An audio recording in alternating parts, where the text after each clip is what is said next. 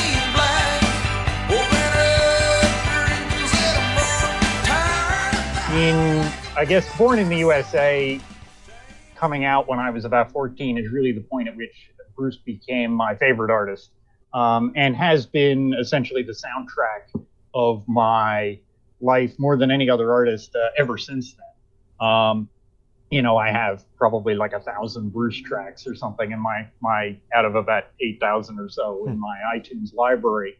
Um, I would say uh, for as a as a caution here that I would consider myself sort of a, a brown belt in Bruce Springsteen, um, in the sense that you know compared to an ordinary normal human being, I have a ridiculous amount of my brain devoted to Bruce. Um, but at the same time, there are people who are an entire level of Bruce fandom above me that I just have to bow in their presence. You know, I, I haven't seen Bruce like a hundred times in concert. I've seen him four times in full concert, uh, and a handful of other times in you know one-off appearances here and there.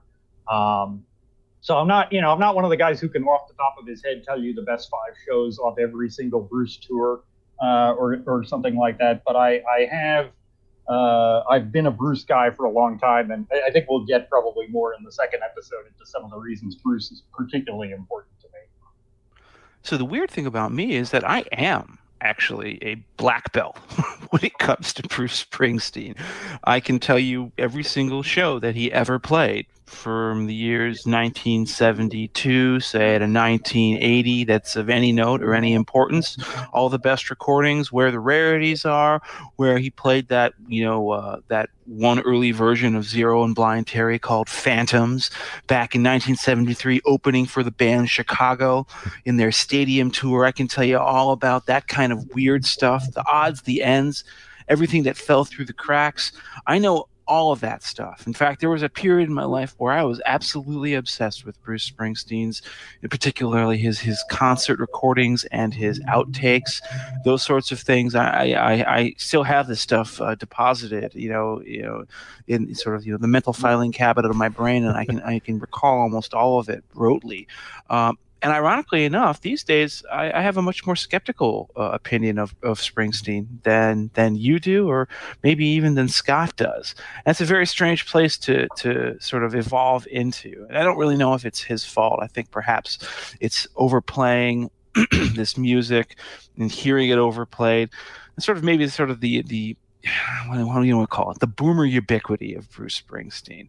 We have to really understand what Springsteen meant to a certain generation of listeners too. This is this is something. How did I get into him? I got into him because of my dad. My dad's older than all of us. You know, he's born in 1943, right? And so he was like what he was in his late uh, late twenties when Bruce Springsteen first got you know big. Actually, he's probably his early thirties when when like you know Wild the Innocent and Born to Run were out and they were big, uh, and he saw him in you know like the pre Born to Run era. He saw him at Carter Barron Amphitheater in Washington D.C. He saw him playing small clubs. He he saw him. He got both Time and Newsweek when Bruce Springsteen was on the cover of both simultaneously back that one week in 1975. You know, uh, so I grew up at the foot of my father, learning about the myth of the boss and what it meant to a guy. My dad's from New York, from Western New York, though he's not from like the New York City area, but you know, he still spoke to him uh, on a way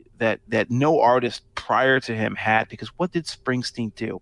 He wasn't just, you know, a rock and roller. He was literate and he was poetic, and maybe too sort of self-consciously Dylan-esque in his early career, which mm. we'll talk about.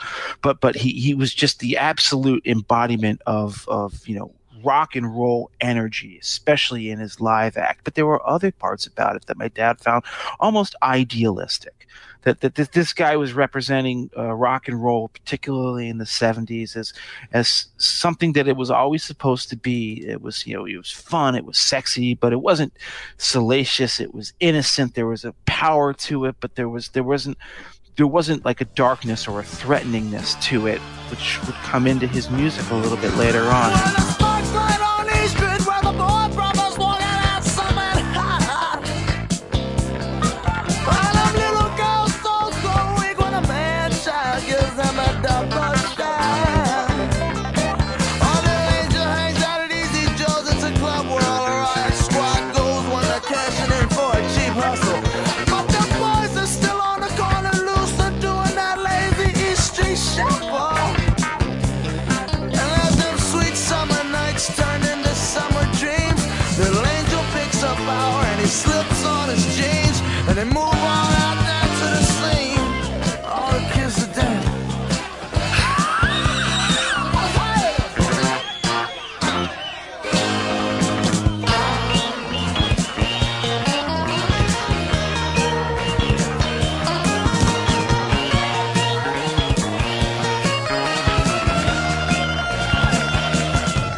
Somebody also pointed out how it was an effortlessly integrated band, a band that just had two African American members in it, an Italian guy, and a bunch of Irish guys a Dutch guy. Bruce Springsteen is Dutch. I remember, uh, you know, there used to be the jokes that all the Jewish mothers would like Bruce Springsteen's like, oh, Bruce Springsteen, he's such a nice young Jewish boy because they thought the name was Jewish, but no, it's Dutch Reformed name actually. Uh, the effortless integration of that band, uh, especially you know in an era that was coming out of the '60s, was almost like a representation of you know our better angels and what we could be as a culture. These guys were just his friends, guys he knew growing up. Dave Sancious, Clarence Clemons you know, these are just guys that he met. It wasn't like he was consciously trying to do this. It was sort of like an East Coast version of what Sly and the Family Stone was during their early years. So you had all that going for Springsteen, and then you had the music, the music which kept evolving and changing album by album. And of course, he took his sweet and bitter time moving from one album to the next, uh, which of course is half the story of Bruce Springsteen's artistic evolution. So you had all of this, and this is, of course, I think his decade, the 70s, going all the way up to say 1980, which is the the river, which is where we're going to be ending this show. This is the Springsteen decade, and there are people who never liked Springsteen and will never get him. I have a Russian friend who simply is incapable of understanding why people like Bruce Springsteen because I think maybe on a cultural level it's just totally alien to him. Like there's there's nothing like the Jersey Shore in Moscow, right? and so if you don't know about this, you're not gonna you know you don't have these sort of cultural touchstones and reference points. Maybe Springsteen won't mean anything to you, but he meant an enormous amount to me and to my family growing up as a kid. And I have to say that no matter how how jaded I can get at this time, no matter how many hot takes I'll have about albums like Born in the USA or even Born to Run for that matter, this music still holds up. And there's a reason he is, as Scot said, probably our most requested artist on this show.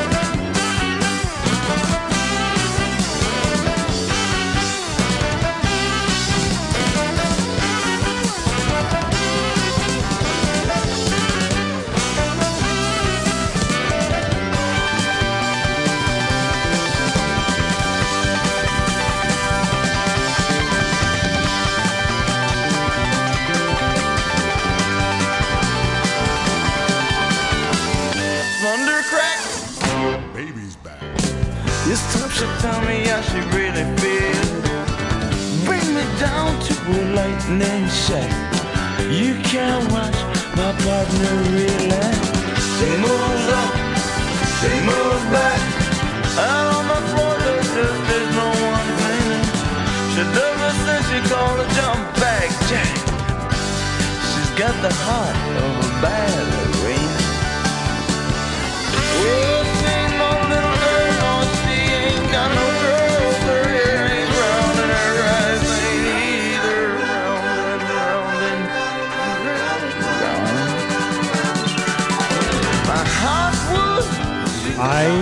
Identify myself as. Uh, I will not go as far as to say that, that Bruce Springsteen is is my Rush, as uh, as Jeff identified during the Rush episode of never having knowingly heard a Rush song in his entire life before plotting uh, and, and planning and preparing for our Rush episode. But I will say I have intentionally, through most of my life, um, not delved into the catalog of Bruce Springsteen. I have been surrounded by Bruce Springsteen fans my entire life. Uh, I've been surrounded by Springsteen music my entire life. I have heard Springsteen songs, of course. I've heard the singles. I've heard virtually every track on Born in the USA.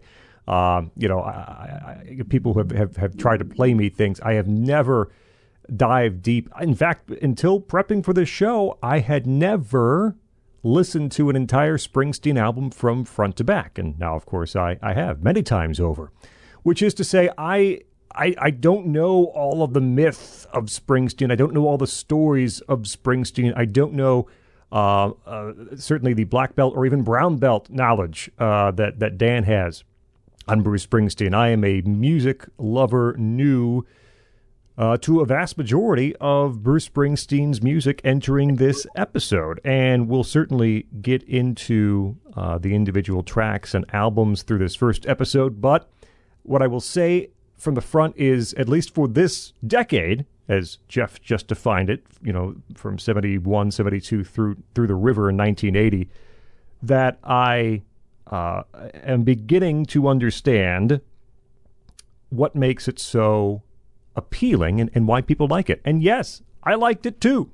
Um, I, I, don't know what the hot takes might be from me being a, a neophyte uh, Bruce listener, but you'll hear my, my thoughts loud and clear through the episode. Uh, and you know, the bottom line is, I, I, the weird thing is, so many bands that I actually like, uh, bands that have been putting out music through the '90s and the in the aughts.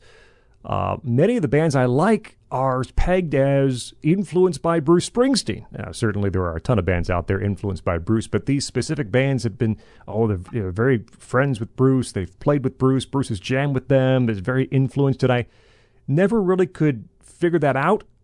And now I, I have, having heard a lot of this stuff from the 70s, because it's it's not Born in the USA that was influencing these bands. It was a lot of the albums we're going to talk about today. So my, my point of view on, on the Springsteen music we're going to hear today is from from a guy who largely had not heard uh, a good majority of the music until this week, but comes away with a an, an appreciation of Springsteen, uh, the artist, uh, and, and the writer. We'll talk more about that in a bit. But man, Springsteen, the writer, uh, just excellent. Uh, but that, that's where I'm coming from as we talk about this this decade of Springsteen's music. I think the thing that is probably best to do here is to spare people the sort of the long and I consider somewhat boring story about Bruce Springsteen's early years. And just sort of get to the interesting stuff. So I mean, what's the short version of where does Bruce come from, right? You know, he's guy been playing in bands. You know, he of course grew up on the Jersey Shore. Uh, I think he was born in like Long Branch or something like that. And then uh, I think he goes to California for a little while with his family. Then he comes back to Jersey. And what does he do? He starts lots of rock and roll bands because that's what he loved. It's what he loved watching and listening to as a kid. So, like, you know, he does all these kind of almost hilariously failed bands. There are bootlegs out there of like pre uh, 1972 Bruce Springsteen playing in like these weird power rock, like, you know, bands like called Steel Mill. We, he's actually got a lot of the members of what would become the E Street Band. He's got like Vini Lopez there and Danny Federici and Steve Van Zandt and stuff like that. But this music is just so wrong. I don't know. So, I mean, I know Dan has heard some of this, right? Um, this music doesn't work. it doesn't. It doesn't. It, he doesn't have any of his songs yet, too. So, like, you know, he's playing like all of these these original songs, but they're bad originals. They're like it kind of reminds me of like the early REM, like proto REM in 1980, where like they played a bunch of like songs that they would immediately throw away once they figured out how to write better music. Um, and and none, none of this works. Um, and so yeah, you know, I think if you if you listen to because um, Bruce's autobiography uh, had had the disc of, of some uh, some music to go with it, and and first of all, the the small selection of early Bruce that is on even an official Bruce release gives you an idea of what he thinks of the music. I, I, I think Steel Mill is really, you know, if you're like a Bruce fan, it's worth listening to as a kind of archaeological thing, right? Um, because it's fascinating that he he was in this kind of Cream style power trio. It was like Mountain, more like to me. Yeah, you know? Mountain or Cream, and, and and I think he says that he was very influenced by Mountain and it, it's not that it's bad, but it's just not. It's nowhere on the same level, and it's. I, I, don't think any there's anybody really out there who like has a hankering to listen to some Steel Mill once they've once they've checked it out just for curiosity.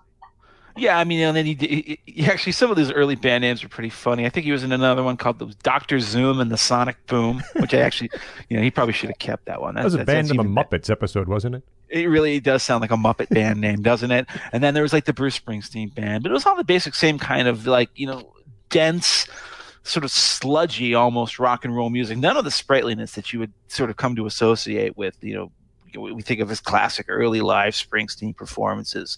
Um, but then what happens is that you know first of all he's not just you know playing this, this very sludgy electric band. He's also a fairly gifted uh, acoustic guitar player. And he writes and composes a lot on his acoustic guitars.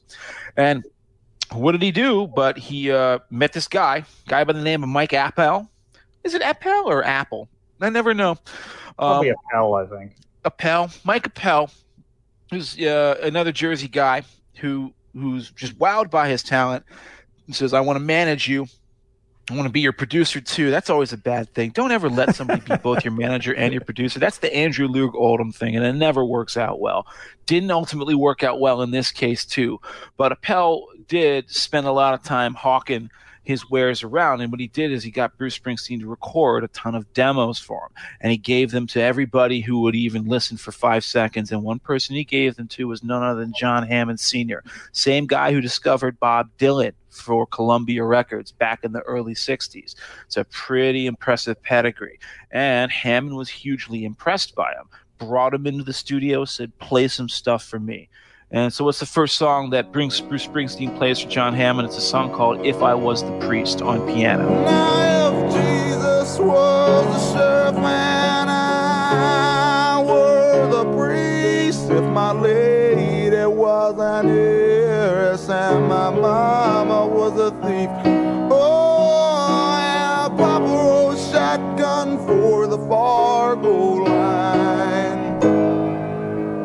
There's still too many outlaws trying to work the same line.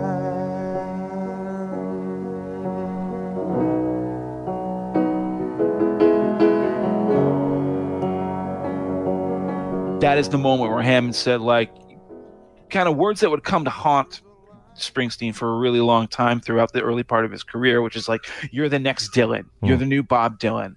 Uh, I, I, I'm just blown away with the, the, the, the, songwriting talent, the lyrical talent, the creativity, the wordplay, and you're going to be the new Dylan. And that kind of brings us to his first album, Greetings from Asbury Park, which was originally going to be primarily just an acoustic guitar and piano based production. Uh, but Bruce Springsteen, instead of being this big rock and roll star like he was with the Bruce Springsteen Band and Steel Mill, he's playing a lot of these acoustic instruments in his original take on Greetings from Asbury Park. And I think most of us are agreed that it isn't terribly successful. Anybody? We're not talking about the the band stuff, which he would do later when he hmm. went back to re-record it. I'm just talking about those early acoustic songs. What do you guys think of acoustic Bruce? Dan, I know you're a huge fan of this era. Yeah, I'm. I, am i I'm. We're we're being a little harsh here. Yeah, I, I, I my my two two of my overarching takes on Bruce are number one, I can't stand the like slow mopey Bruce. Um, and I there's a lot of good acoustic Bruce, but almost in every case that there's acoustic Bruce, it's better electric, it's better with the band. Um, so in that sense, uh, you know, I think he's he's doing some rough drafts here that are interesting, but but mostly only they're interesting because they become better songs. And I know one of the one of the big sweeping acoustic epics that he cuts from this album at the last minute, uh, a song called "Visitation at Fort Horn," and it's um, again, you know, you might want to go back and listen to it to find out what this sounds like, but it's uh, it, the album was much better off without it. I like that song. I have to say, I okay. I'll, I'll confess. Uh, ironically enough, the acoustic numbers that made it onto this record are terrible. I hate the angel, and I've never liked Mary Queen of Arkansas. In fact, for a long time, I considered Mary Queen of Arkansas to be the worst Bruce Springsteen song of all time. uh, uh, and then I started listening to some stuff on his more recent albums, and I say, well, okay, that's been, been passed up. But there's like a lot of slow mopey Bruce songs that were recorded for this record that I think are actually really great. Jazz musician, which is him at the piano, I like that. I like the lady and the doctor. There's this goofy song called Cowboys of the Sea, and I swear to God that the cowboys he's referring to are actually like uh, sperm whales. That those are the cowboys of the sea. That he's actually writing a song about whales. Uh, but you know, how can you admit that outright? And then there's things like Two Hearts and True Waltz Time. That's a very fast, peppy acoustic song. Oh, she breaks with the dawn, and by morning she's gone, leaving nothing but another night. She returns to her home like a dog returns for a bone, another unsatisfied wife. In his little booth secure from the truth. He wants her more and he's got the guts to say.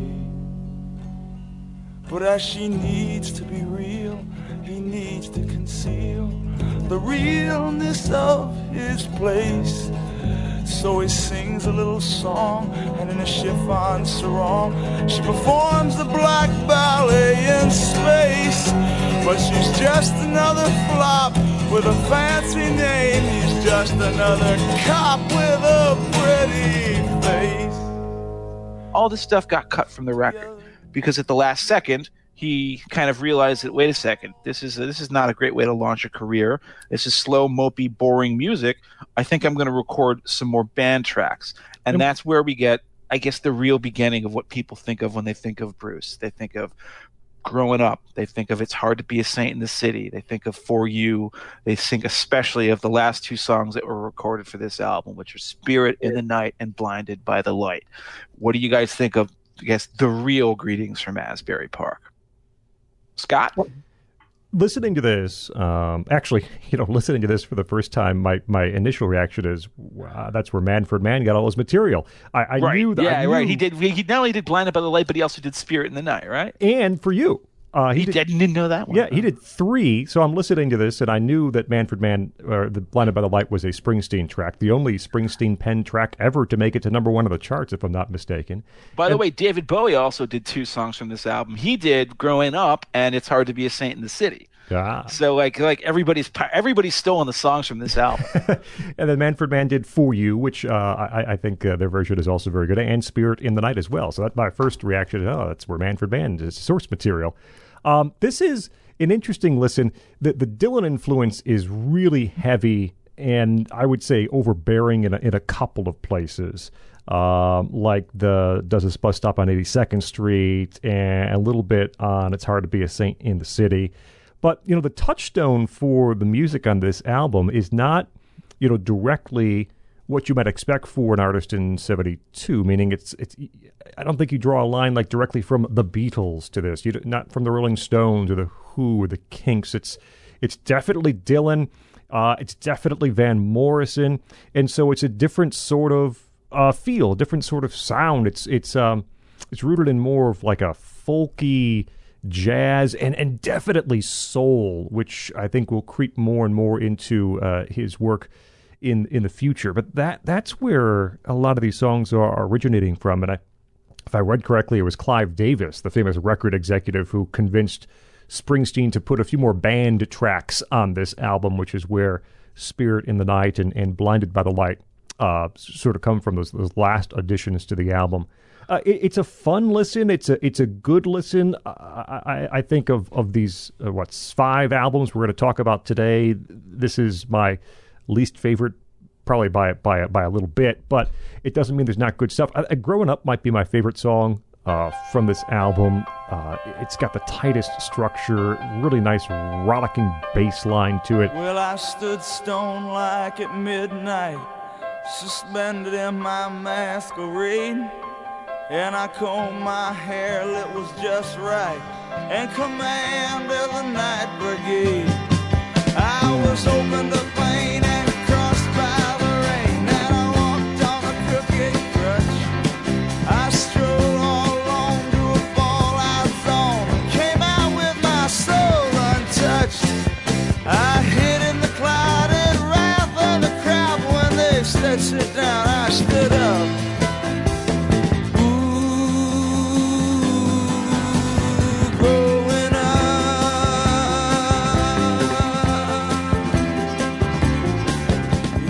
that that's one that uh, that I like an awful lot. Uh, Blinded by the Light. I, I think Manfred Mann may have gotten the better of that. I mean, he did no, take it to number no, one. You don't think? no, heresy, heresy. I, I, I think that Manfred Mann identified the ridiculousness in Manfred the Mann lyrics. puts chopsticks into that yes, yes, and kind of like a spacey sci-fi guitar to it. I, uh, you know, bringing the lyrics to the forefront and really highlighting the, I mean, the rhyming dictionary quality of the lyrics of "Blinded by the Light," I think works in Manfred Mann's favor. I, I think his version, or Springsteen's version of "For You," is very good. Uh, a song that I've known for a long time, but not heard Springsteen's version. And, and the one last thing, you know, "Spirit in the Night" is a good song, and we'll talk more about this to come. But you could never listen to the studio version, the album version of Spirit in the Night again once you've heard how that sounds live. Th- There's no comparison whatsoever to how good that, that song sounds in a in a live setting, and that would be the case with some of these early songs. Wild Billy was a crazy cat, and he sucked some dust out of his cool scat cow. Quite trust some of this. It'll show you where you're at. At least it'll help you really feel it.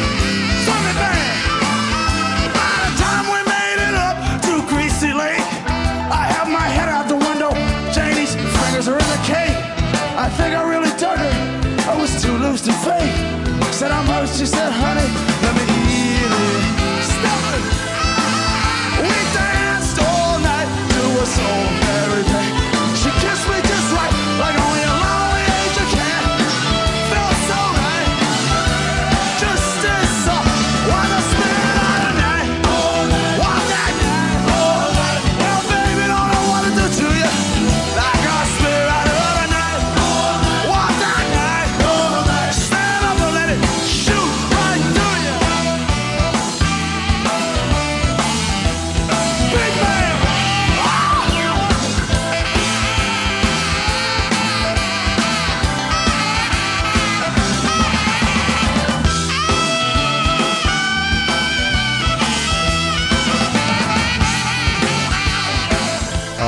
very decent debut. Again, I think a little too Dylan-esque in some places, uh, but some highlights.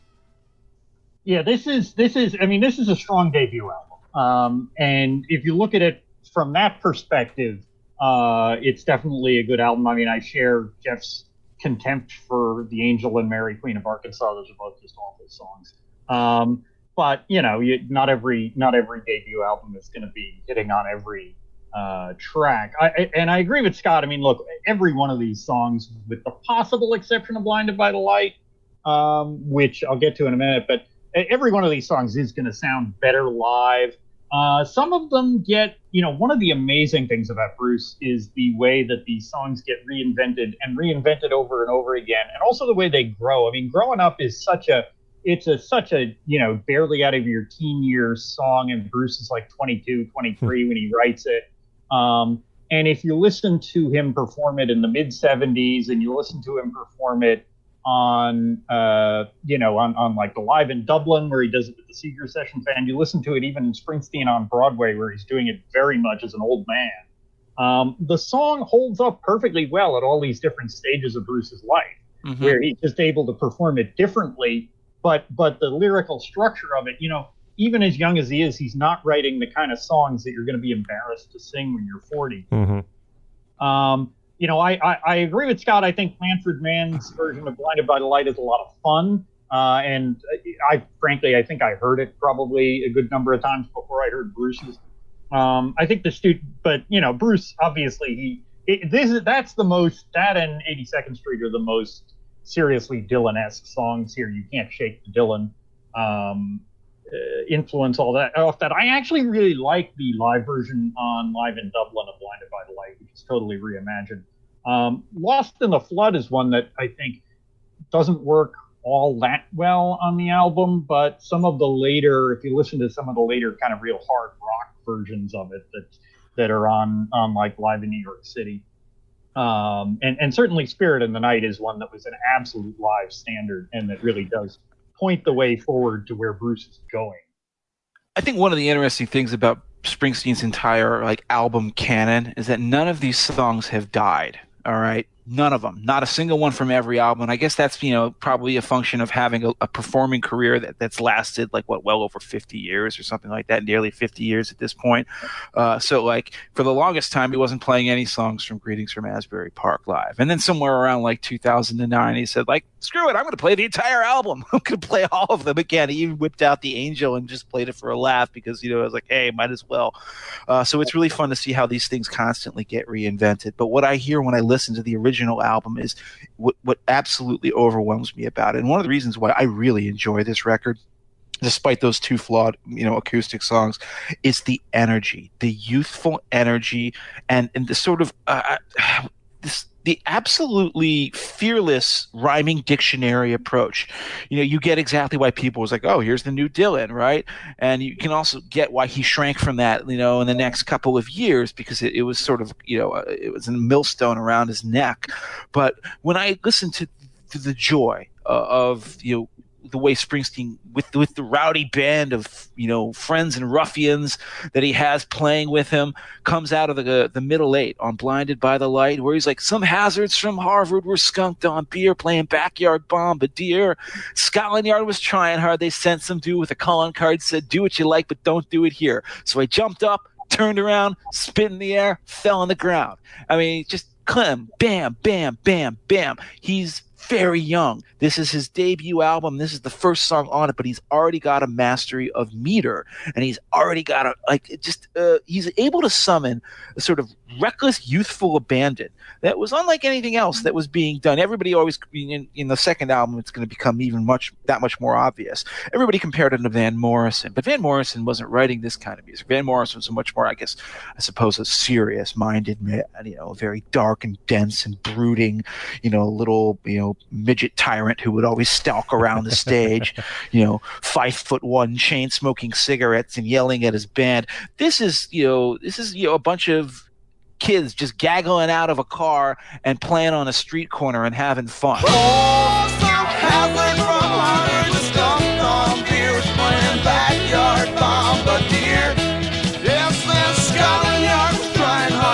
Some dude with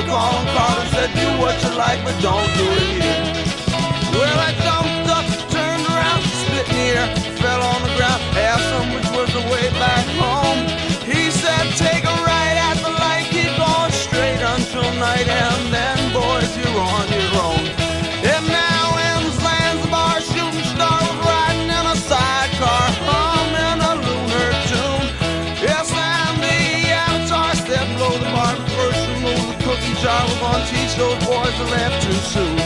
And some kid that handicap was complaining that he caught the clap from some mousetrap he bought last night. Well, I unsnapped the skull cap between his ears. I saw a gap and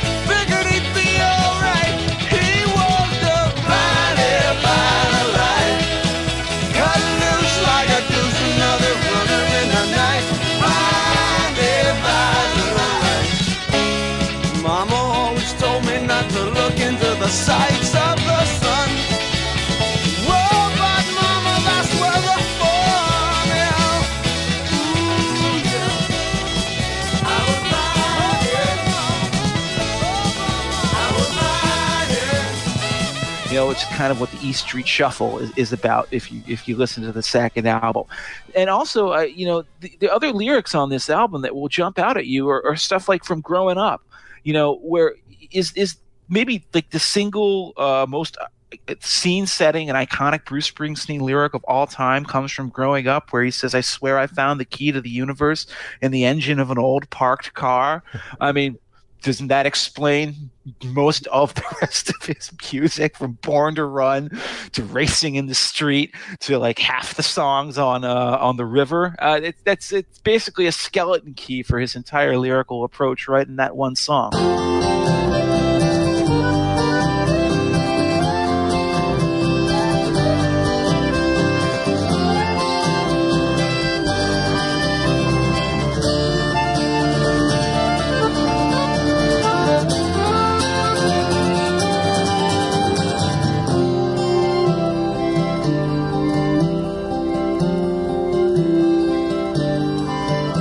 took month long vacations in the stratosphere, and you know it's really hard to hold your breath. Swear I lost everything I ever loved to fear. Was the cosmic kid in full costume dress? But my feet they finally took root in the earth. But I got me a nice little place somewhere in the stars. Well, I swear I found the key to the universe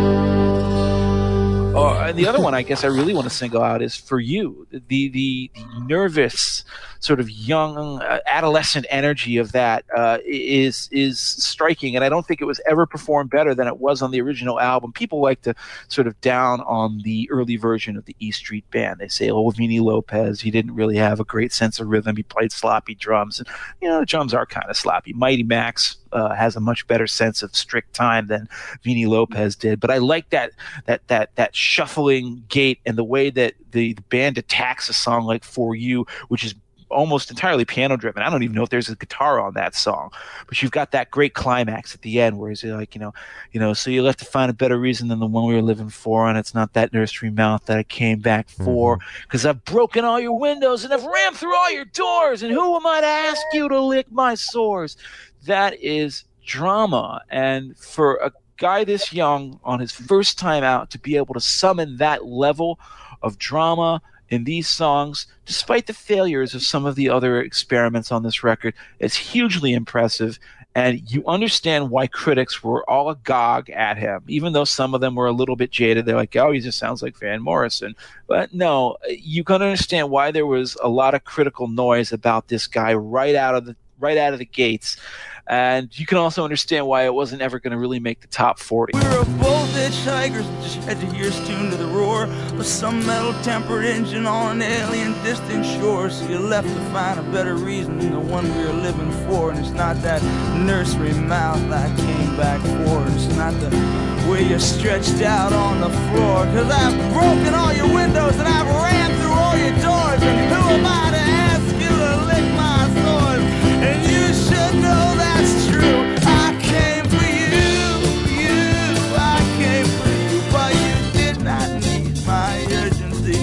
came for you, you. I came for you. Life was one long emergency, and your cloud line urged you on my electric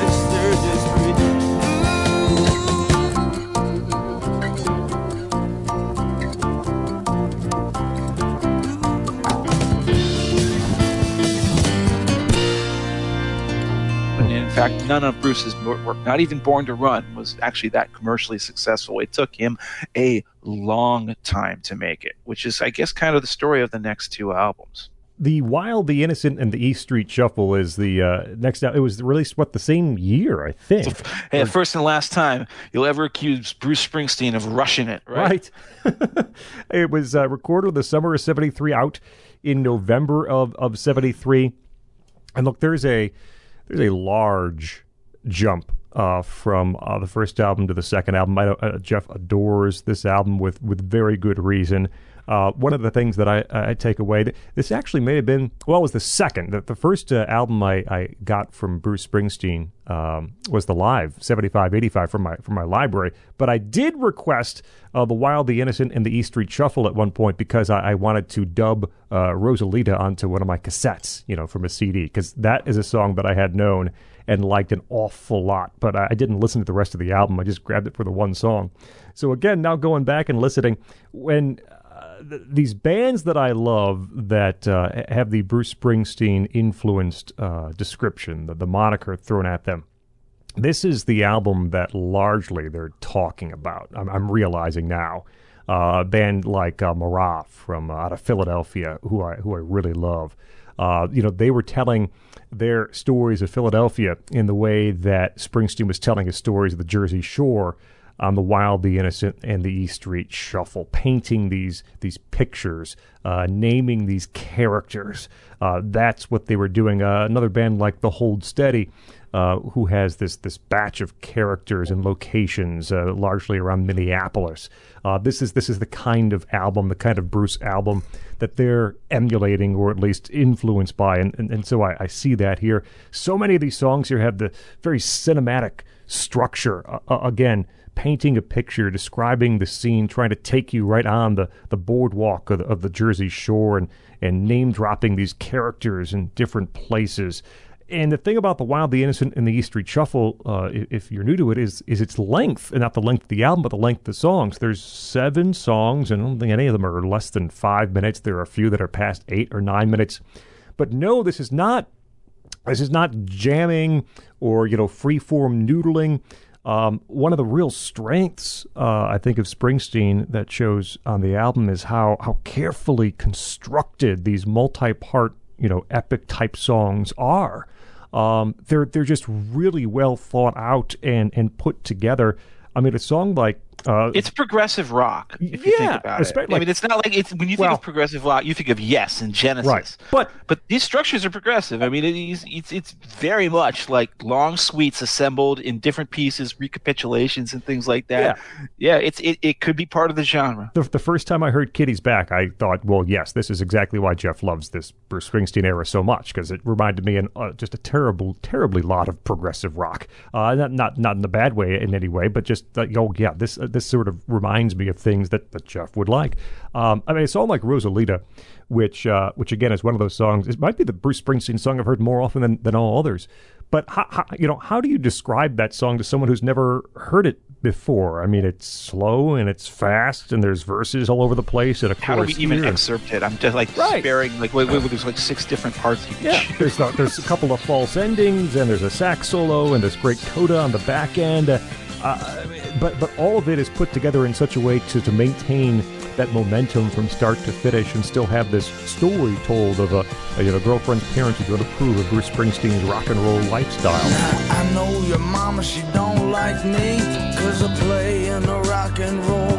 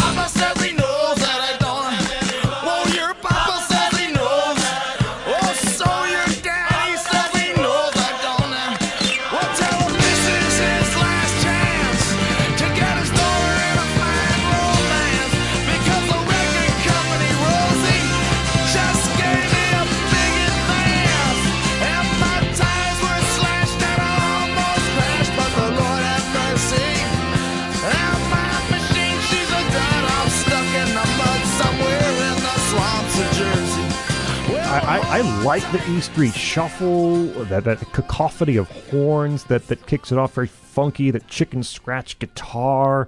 Um, uh, I don't want to get too deep into some of these tracks because there's only seven, and I know you guys have thoughts.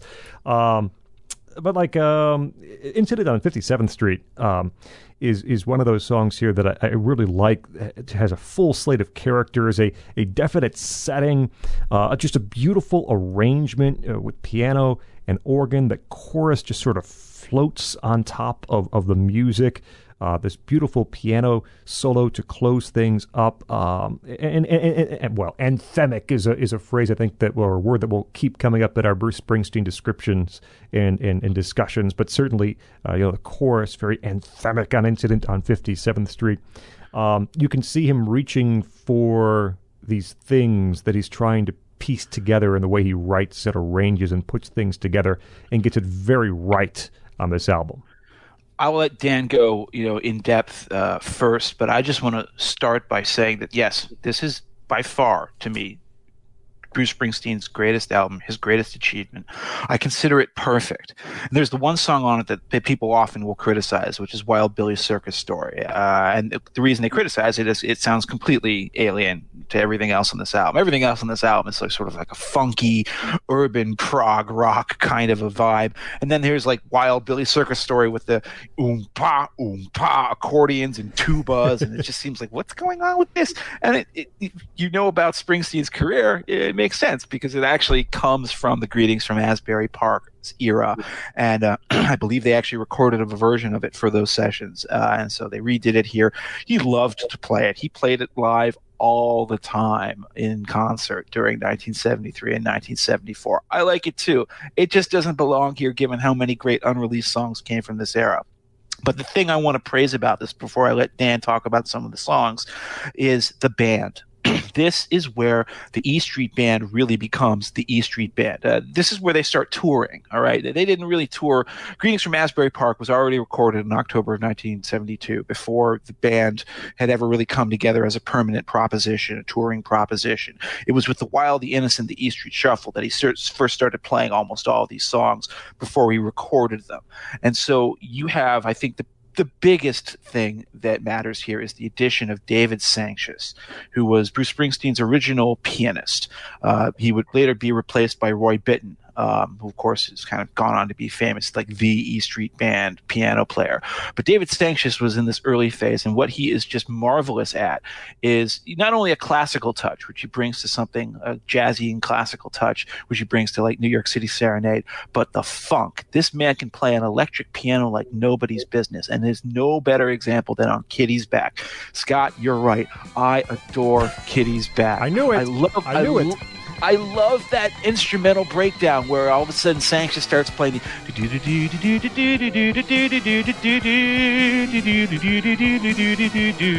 and then it go kicks right back into that real descending chorus.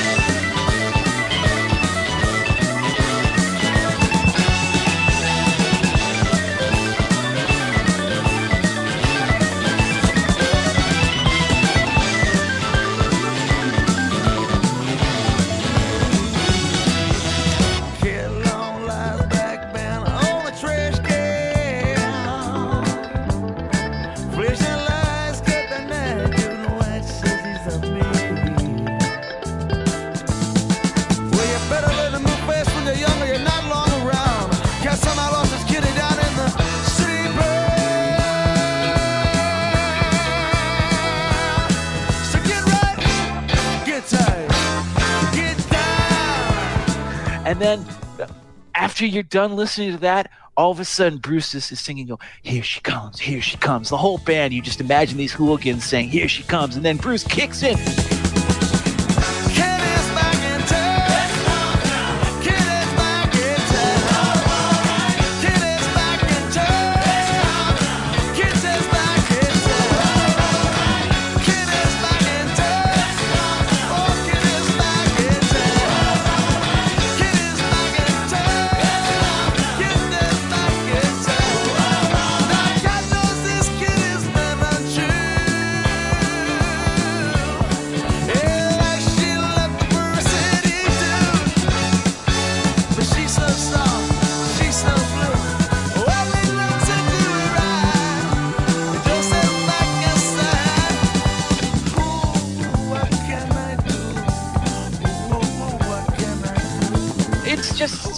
Exciting. It's it's everything you would ever want this band to be. It is actually it's funny because everyone talks about the second half of this re- this record, which is perfect in my opinion.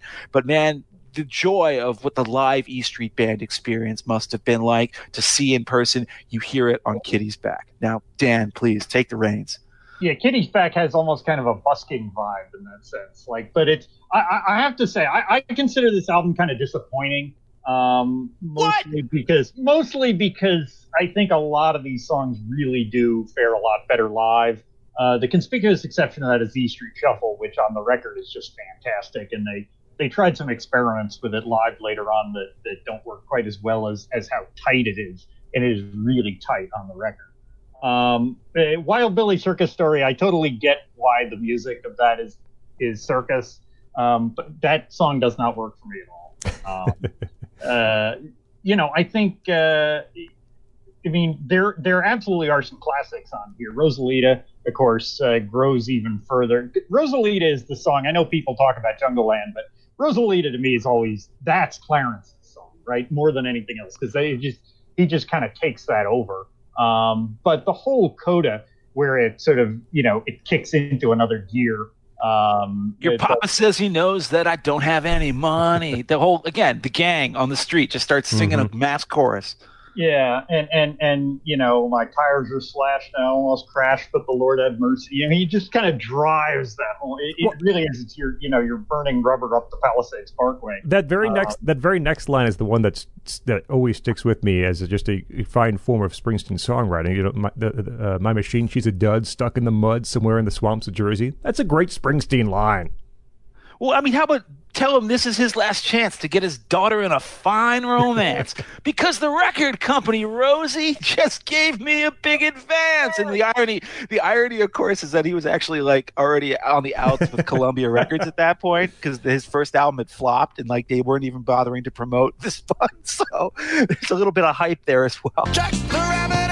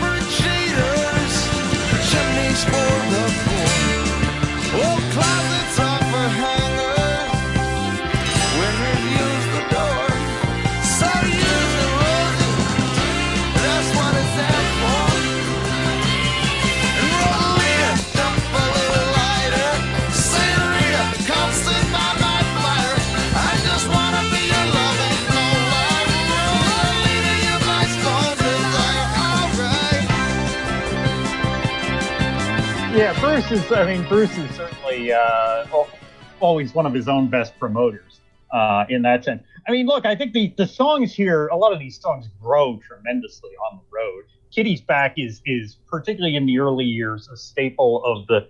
it- It's jam band song, right? I mean, there are versions of that that run 15, 17 minutes. It- fairly I've got a 23 minute version of that one. Yeah, it goes forever. Yeah, and it's uh, and, and they're all they're all wonderful. Um, you know, I think uh, Fourth of July, Asbury Park, Sandy. I just I do not like the the album version of this at all. I think it it, it- it just there's a kind of epic scope that Bruce brings. To, I mean, it's a beautifully written song, a tremendous Wow. uh, you know evocative melody. But I think Bruce brings a lot more to it on stage uh, than he does in the studio. Incident on 57. Different opinions on political beats. I couldn't I think- disagree more with what you just said. But anyways, continue. I'm sorry. We're, I'll get back to it when I talk. Yeah, an incident on 57th Street. I think actually my favorite live version of that. There are some wonderful early ones. There's, there's. I think I found it on on like a Japanese bonus CD to the, the box set, but it's it's from the Nassau Coliseum, uh, one of the Nassau Coliseum shows in December of Like 1980. It's yes, just- yes, yes. That song is so. It's it's West Side Story. I mean, let's face it. It's West Side Story written as a rock rock and roll song. I mean, he changes the, the story a little bit, but not. Th- that's funny because actually I think Jungle Land is also West Side Story as a rock and roll song. This is a theme he would constantly go back to. So yeah. Yeah, but at least there he moved it across the river. I mean, it's it's a little it's a little different. Um, but uh, yeah, no, I mean both of those songs are, are just tremendous live epics, and I think New York Ser- City Serenade. I, I don't love it. Um, it it is it is a song though that also kind of grows live when he when he can bring a more I don't know orchestral feel to it maybe. Well, I, I, I, I love the fact that we actually have strongly differing opinions about this because I, I will then be able to drop clips in to demonstrate why I'm correct and you're wrong. uh, I think Sandy is a song, a classic example of a song that, that got a lot worse in live performance. I really have, it's always like, I have, as you might have guessed, listeners, I have like about a hundred different Springsteen concert bootlegs. And this is a skip track for me almost every single one of them. I feel like it gets plotting. I feel like it gets again. There's this sort of oomp ah oomp ah plod to the chorus when it's played live. But on this, on this version, there's all these beautiful little guitar filigrees, stuff that's probably only, possible in the studio, where in the stereo you hear like the guitar you know, chord goes in don don don don. The way the guitar filigrees wind their way in and out of the, the lyric, and it's a much softer, more acoustic based kind of uh, uh, an approach than it is with the full, you know, big accordion, you know, oompa, tuba kind of a thing. Danny Federici kind of getting all into his uh, his uh, hurdy gurdy man kind of a shtick, which he, he loved to do with Springsteen during the 70s. Uh, I really, really prefer the album version of that. Sandy, that waitress I was seeing lost her desire for me. I spoke with her last night. She said she won't set herself on fire for me anymore. She worked that joint under the boardwalk. She was always a girl you saw bobbing down the beach with the radio. The kids say last night she was dressed like a star in one of them cheap little seaside bars.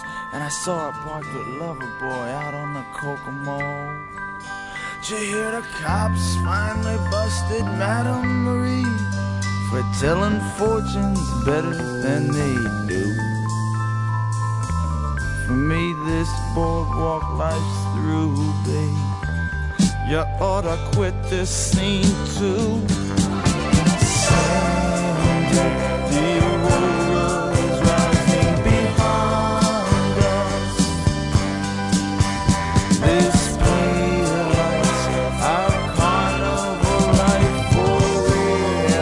I guess the other one is Incident on 57th Street. Now, the thing about this is that it became two different songs. If you hear the early 70s versions of it, where it's just Bruce singing to, in a piano, and it's either David Sancious or Roy Bittan, or just playing the piano accompaniment, and it's Bruce. There's a solo spotlight, you know, raining down on him on stage, and he's a- alone at the microphone, and he's singing about Spanish Johnny and Puerto Rican Janie, and it's mesmerizing. But that's not the full band version the full band version on this album is something that has always stunned me. And it was the moment that I heard this song that I realized that Springsteen was more than just the greatest hits artist that I, you know, I had heard from my dad, you know, watching MTV and seeing Dancing in the Dark and Born in the USA.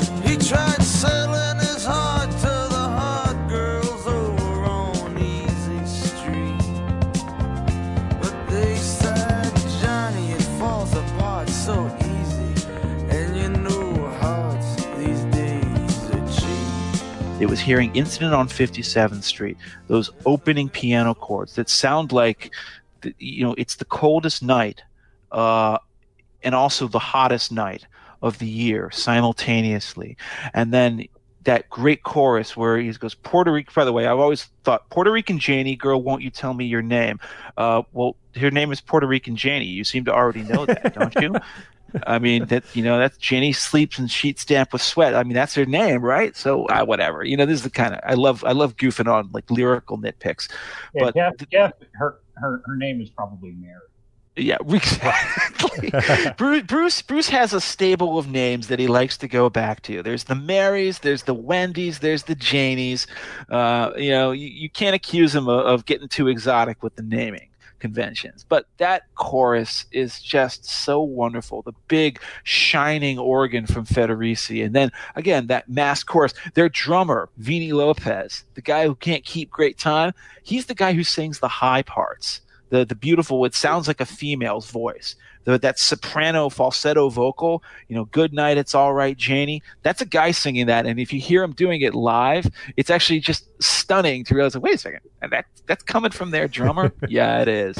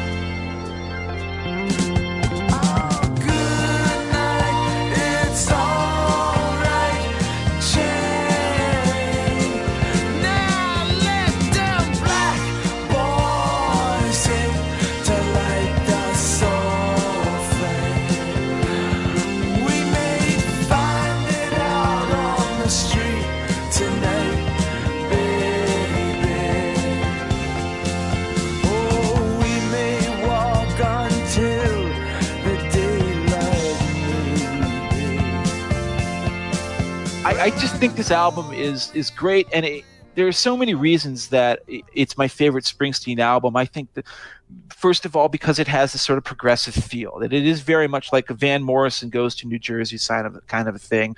Uh, it feels like Springsteen had been listening to a lot of like St. Dominic's Preview.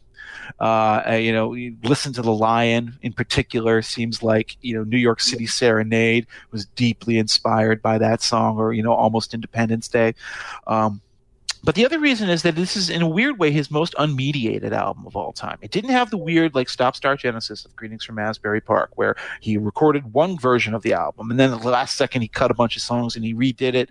And it certainly had nothing like, you know, the, the horrible, and this is the new theme of Springsteen as we move on to the rest of this decade and the rest of his career for that matter, where he just spends endless amounts of time slaving away to get the perfect number of songs, the perfect you know production the perfect theme the perfect winnowing of his lyrical conceits. Hmm. this one just felt like a spontaneous evolution. Just boom here's a bunch of great fun music.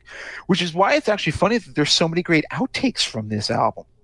This album has stuff like zero and blind terry which is a, a song that i think should have been included on the album which is you know again another one of these sort of shaggy dog stories about like you know gang wars another you know west side story thing. The skulls met the pythons and here are these two lovers zero and blind terry. They run away but zero or does it terry's dad you know sent some troopers to go bring her back because zero of course he's you know a bad egg. It's that kind of thing you know you, you, you don't want to take it too seriously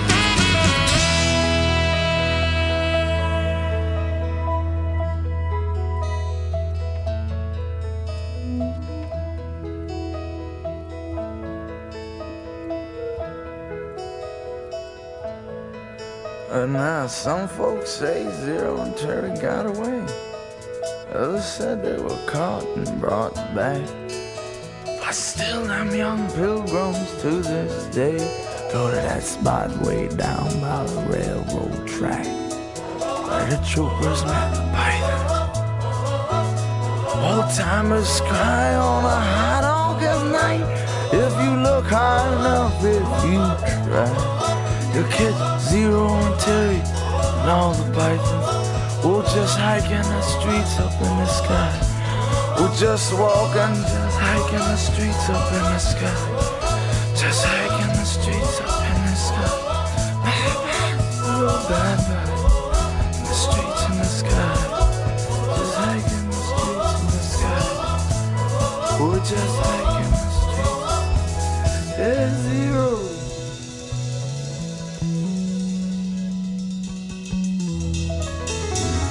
But the romance is beautiful. The vocals are beautiful. The, the the wonderful organ playing is beautiful on it. There's songs like that, and then there's like Seaside Bar Song, Seaside Bar Song, which I know Dan doesn't like, but Dan is wrong. That I like. No, no, no. I love. No, I love Seaside Bar Song. Well, then, okay. Well, why were you giving me stick about it when we were talking about it via email? What is your What is your, your argument that that doesn't belong on an album like this? No, I think I think Seaside Bar Song belonged on Born to Run. I think it sounds much more like Born to Run. I think it would have sounded out of place on this album. Uh, yeah. no, a Seaside Bar Song is, is glorious. It's it, it, it would sound perfectly if you stuck it between Born to Run and Night or something. It, it, it's it's that kind of song. It's looser, but it's it's it's very much in that kind of anthemic guitar chord sound that that Born to Run has. The highway is alive tonight, so baby, do not be frightened. There's something about a pretty girl on a sweet summer night that gets this boy excited. Radio man finally understands and something You lean back? Easy, cut loose, you drive by, your girl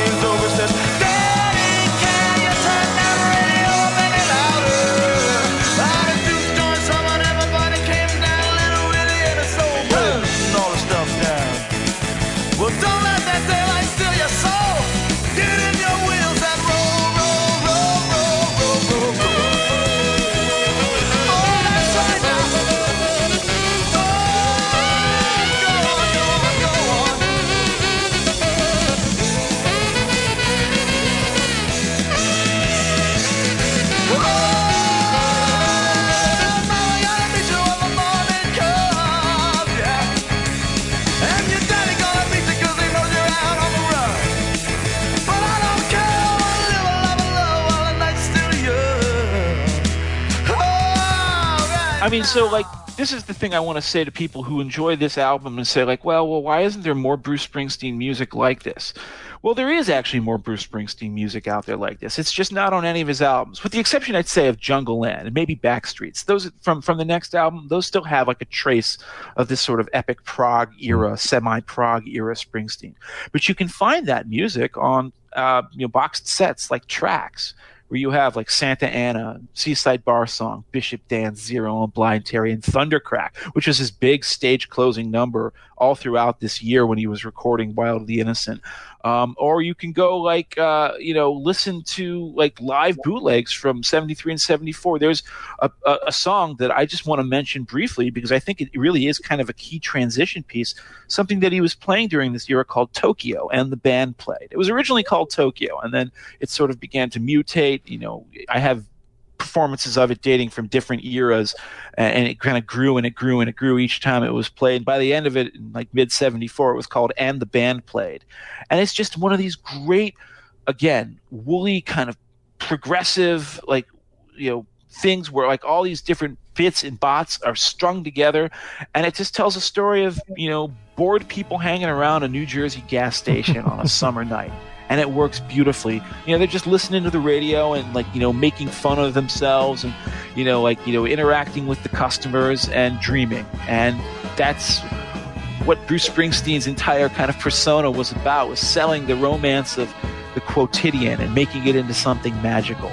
I really love that song, and I just I just love this era of Springsteen so much. And there's something that's going to be sacrificed immensely when we get into the, the next album, which of course is the beginning of Big Bruce, Bruce Springsteen, that basically everybody already knows.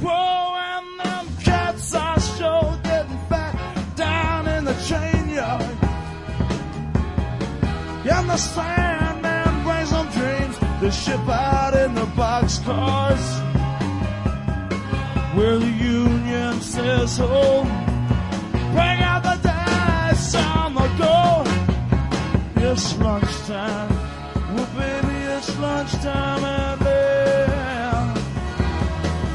Whoa, stage mama said, George Raps tonight on the late show. They sit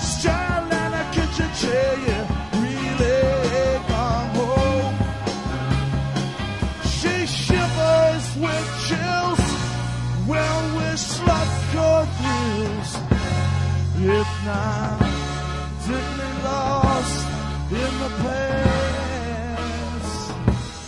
And we all sighed with the sunrise. And we watched the credits pass. Yes, and the morning cloak fell down like a hoax over sleepy time. Them garbage truck vigilantes were out shaking and slashing them cans around. Well, First of all, you know, I think one of the, the kind of great inside jokes to, um, you know, in, in in rock is the fact that I think Zero and Blind Terry is probably as much as anything um, the song that Bob Dylan is is building his Bruce parody around when he gets around to doing Tweeter. and the Tweeter and the Monkey Man, yeah, right. Uh, which which is which is itself pretty funny because it's it's Dylan, you know, Dylan doing essentially a parody of an unreleased bootleg like track that that you know three quarters of the audience hasn't heard. Um, the Fever is another one from Yeah. this this era that is just uh, and and the, the there's a there's an official release of that on 18 tracks, uh, which is uh, which is wonderful. And it's you know I mean the the Southside Johnny version's really good. It's the first of of many songs that Bruce gives away that are that are well handled by other people. I think he also Um, gave it to the Pointer Sisters too, right?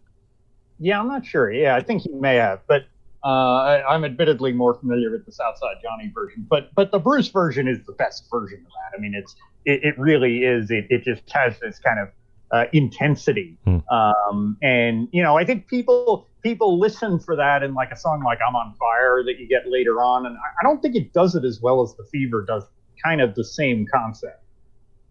Just to yes, the fever is one people should hear. This leisurely paced uh, song that slowly gains momentum. The guy goes home, turns on the TV, can't concentrate. He's got the fever uh, for his girl, and then you've got the band uh, on the backing vocals. You know, he's got the fever. Oh, he's got the fever. Uh, Clarence Clemons has a, a just a sultry sax solo. Uh, and also, he gets that one real great line where he's, he's got Yes. the fever for a girl. You know, that big basso profundo that he sings in. I love that. That's part. definitely one people should check out. Because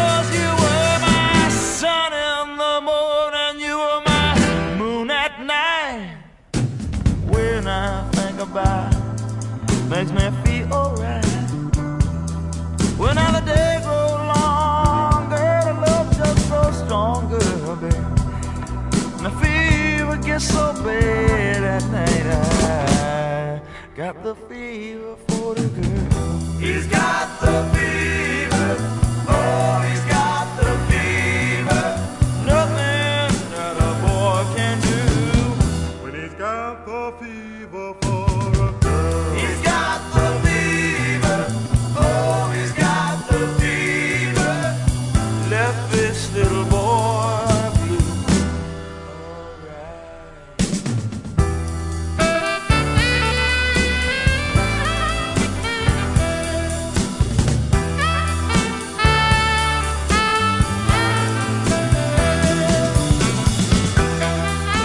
And thing, by the way, that you see one of the one of the things you see a lot, and, and I think we'll probably talk about this in a bit with some of the Born to Run songs too, is that you know Bruce Bruce has this kind of modular thing where he takes pieces of lyrics and pieces of music, and if he doesn't release the song, Yes, he'll he'll scavenge them for Mhm. later on. all I over the place. Yeah, and one of the really interesting ones of that actually is in Seaside Bar Song, where he has the line about the highway is alive tonight, and it's it's so full of like promise and and youthful energy. He says, "Well, the highway is alive tonight, so baby, do not be frightened." And he reuses that line in Tom Joad in the '90s, and it's totally totally different. It's, it's the highway is alive tonight, and nobody's kidding nobody about where it goes. Hmm. And it, it's such a he's such a flip of that. he does that actually on the next album too and, and this is i guess what we have to come to for those who aren't aware the next album is a little album you may have heard of it's called born to run but the genesis of born to run is kind of one of the most famously uh, tortured stories in all of rock music. You know he'd started uh, born to run the actual song itself had already been recorded and mixed done by mid 1974 so, like, you know, maybe just a couple of months after Wild the Innocent had actually even been released, they were still touring it. And he'd already had that one. He'd written so many of the other songs. He had Jungle Land down in an early form. He had She's the One. He had, uh, you know, early versions of Thunder Road puttering around in his demo bin. Mhm. Uh, he could not find a way to record this album to his satisfaction. He wasn't happy at all with the sound, the production sound that he was getting out of 914 Studios. Uh, he wasn't happy with the production that his manager, Mike Appel, was giving him. He wasn't happy with his own ability to refine his conceits. There's, if you hear, there's like early versions of Jungle Land from like July of '74 out there, uh, and they're like 15 minute long. There's like a little jazzy breakdown in the middle, a lot of repeated words, verses. You know, it, it's an interesting thing to listen to, but it doesn't work. It doesn't work anything like the final version does. And he just didn't seem to be able to, to bring it in for a landing. He, he had already failed his first two albums, and the record company was basically going to dump him after this. All right. He had one more chance to do it. And then Columbia was just going to, you know, cash in their chips and say, all right, well, whatever. You know, this, this new Dylan thing, it didn't pay off. We should probably stop investing in people who call themselves the new Dylan. Um, so he had to get it right and he was driven by it. You know he's like this is too good. I, I you know this band is too good. We have too much talent. I don't want this to be wasted. So he drove himself insane trying to make sure that the album that he would release would be perfect. And in fact you know this would be the theme. He drive himself insane doing this on darkness on the edge of town doing it on the river doing it on born in the usa um, and eventually what he did is he brought in outside help a music critic by the name of jon landau. He is either to your estimation, and this is I'd be interested in hearing Dan's opinion on this. He's either a hero of this story or he's a villain of this story. Because there are a lot of people, and I might even count myself among them, who say that what Jon Landau's ultimate influence on Bruce Springsteen uh, was not the best in terms of what I appreciated about Springsteen. But what Landau did is he saw him famously at uh, it was Harvard, it was in Cambridge, and, and Springsteen was playing in like May of '74, and he just gave you know one of those classic, typical 1974 era blow the doors off performances. And Landau wrote some of the most famous words of all rock criticism. He hmm. said, I have seen the future of rock and roll music, and its name is Bruce Springsteen. And then what do you do after you write something like that promoting an artist? You immediately become their producer and manager. which is what Landau did. And it wasn't like he was trying to promote himself into that role, to be fair. Springsteen came to him and asked him for help because Born to Run as an album wasn't coming together. And what they finally did, in fact, everything that actually made it onto the album except the title track was really not only. Re- not fully recorded until I don't know, probably March or April of 1975. But the final result is Born to Run. Some people consider it one of the few truly perfect albums in the history of all rock and roll music. Some people are a little bit tired of it. Some people have hated it with an abiding passion all of their lives. I really don't understand why people feel that way about Born to Run, but I will say this that I guess I'm kind of more in the I've heard I've heard it too much. I've heard it too often that it doesn't thrill me the way it used to, with the exception of, you know, kind of some of the more obvious songs. Before I get to those, what are you guys' thoughts on the, the big white whale in the Bruce Springsteen discography?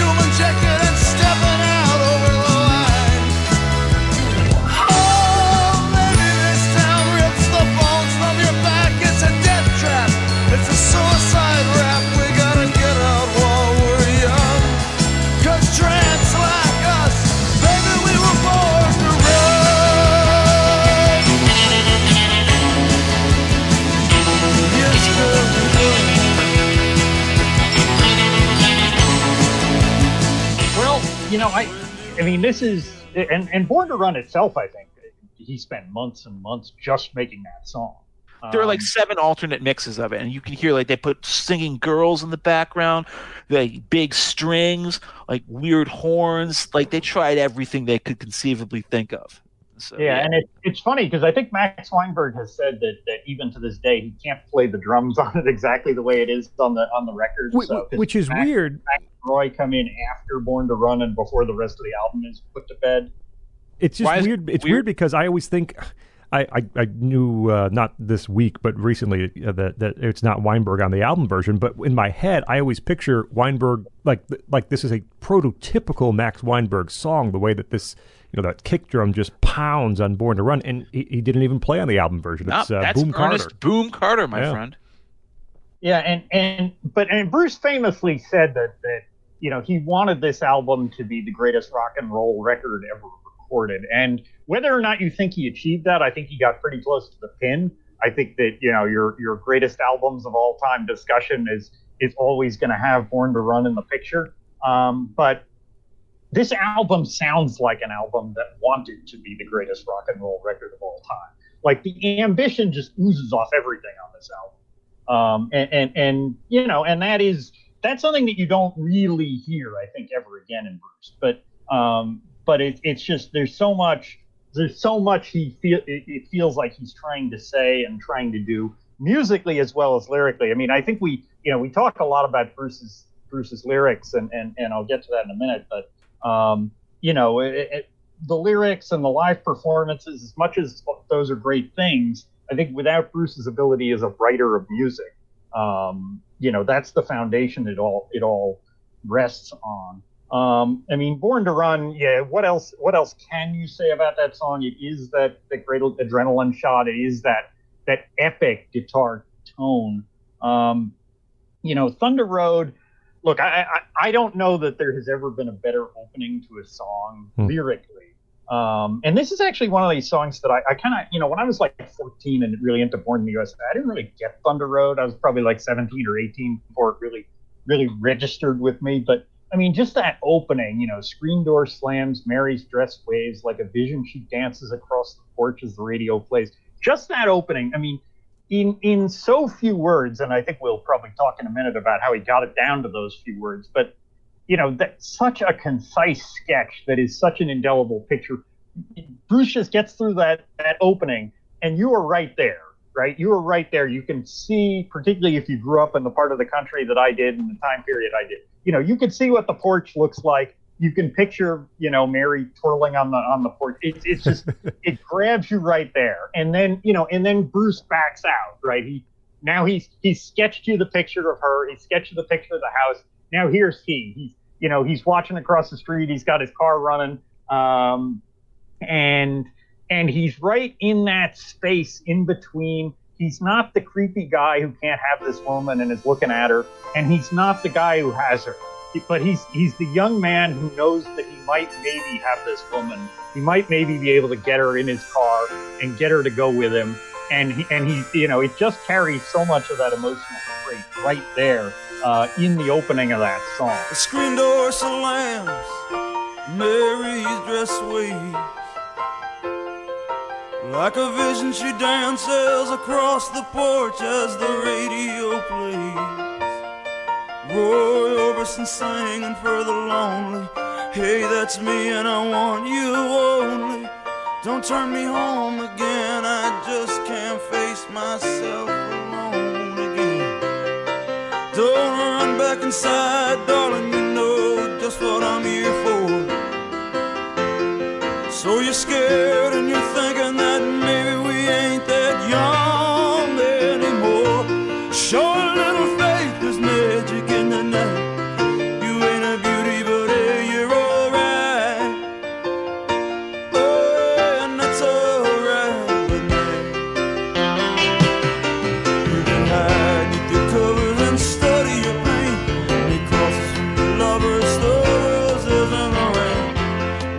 some of the other things on this on this record um, i mean 10th avenue freeze out is one that i think we um, you know it's and and this is where he brings in steve van zandt to arrange the horns uh, and and he, he had been in and out i think of the band Yeah, he, Van Zandt had been a friend of his, you know, ever since they were like the late '60s, and he'd actually been in like early Bruce Springsteen bands. But this is when he joins the band full time, and he and he starts playing with them live. And then you have two guitars, and that of course changes a lot of the way the E Street Band presents its music. And I think no greater, you know, except no greater example of that than this song. Yeah, and it's it's it's if you know the album version, which is still a staple on classic rock radio. If you know like the the later live versions that are on the box set and, and other places, it's a wonderful song. But boy, you have not heard 10th Avenue Freeze Out until you've heard the live versions that they did between about 75 and 78. Uh, it's just got it's got a uh, you know it's a much faster tempo. Uh, the piano and and you know the guitar, particularly at the the start of the uh, song, it really just it, it has this this kind of funky um, hot tempo to it. It, it. comes in hot and it keeps you up. Uh, you know, and, and any I mean, you know, any version of that that you hear from that era is just it, when I first started hearing those versions, it blew me away. I'd been listening to the song for years, and I was just like, wow, this is a completely different song.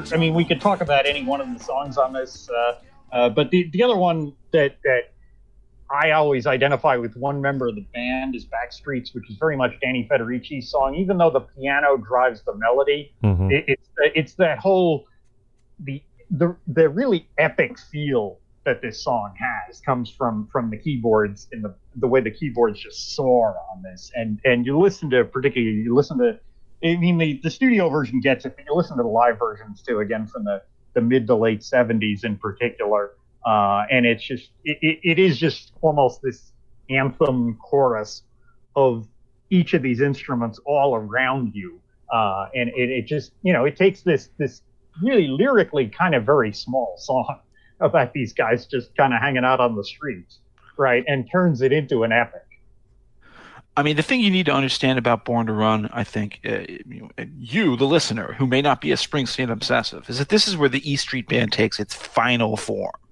All right, this is uh, David Sancious leaves the band for a solo career, um, and and uh, Vini Lopez had gotten fired for getting into a fight with Mike Appel's brother on the road, and then they got Boom Carter, and he does Born to Run, but then they get a new guy, uh, Mighty Max, Max Weinberg, uh, who still, I believe, is the house drummer for Conan O'Brien, I believe. I think he, he left he left yeah. that gig after the Tonight Show Right. a year. When, was when they were cutting some twenty costs. See, that, that's what I get for not paying enough attention to TV over the last decade. But you know, you guys know who Max Weinberg is, all right? He's he's the drummer for the E Street Band. He comes in on this album, and the addition of Roy Bittan in particular Mhm. kind of creates the classic, the fusion of Bittan and Federici. Are, is the classic E Street Band sound. You have like Federici playing those, you know, celestes, you know, like the high sort of like glockenspiel, xylophone sounding, you know, notes. And then you have th- that big sheets of sound approach that Roy Bittan brings to everything. On Backstreets is a classic example of it.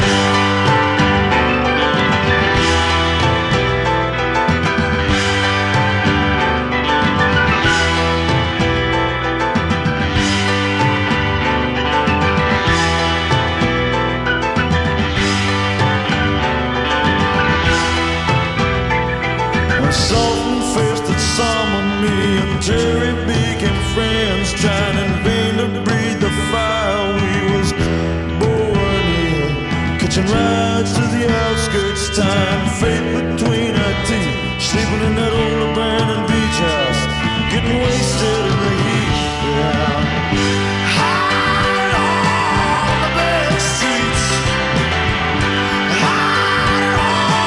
But even on Thunder Road. And Thunder Road is a song about which uh, so much has already been said and so little can really be added to that. I'm just going to have to try to add one more thing, which is this uh, is that there was so much wonderful poetry that came from this song that Springsteen actually had to like eliminate some of it to get it all into one track.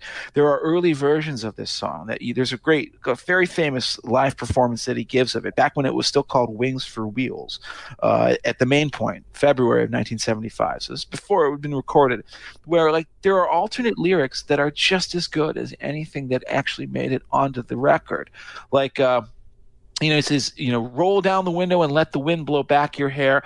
It's the rush. It's like the rushing touch of them dirty wings the highway angels wear. Well, tonight we're going to find out how that feels. I'm going to trade in your wings for wheels. That's a beautiful set of couplets, and it didn't make it into the final song, which is why the song is no longer called Wings for Wheels. It's called Thunder Road. Oh,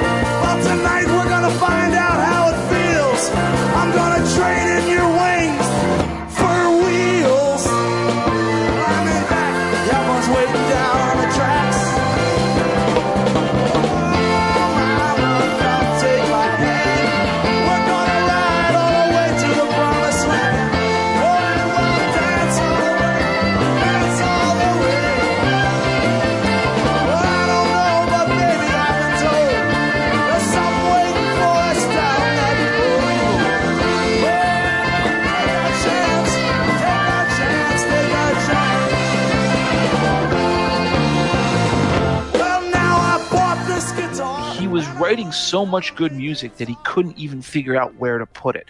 I think the biggest disappointment on this album in that respect for me is She's the One on this album, there are two songs that I'd say just sort of sit there inertly and don't do much. One of them is Night. Night has just always been sort of the weak sister on Born to Run. It's not a bad song. It's just like whatever. It's like two and a half minutes of uh, you know sort of frenetic noise.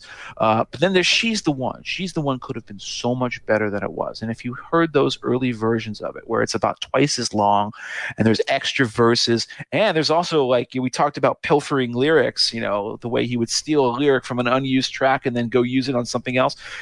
As it turns out, you listen to the early live version of it, and you realize that like half of it is Backstreets, hmm. a song that hadn't been written yet. You know, like you know, I hated you, I hated him when he he went away, all that stuff. That's originally from She's the One.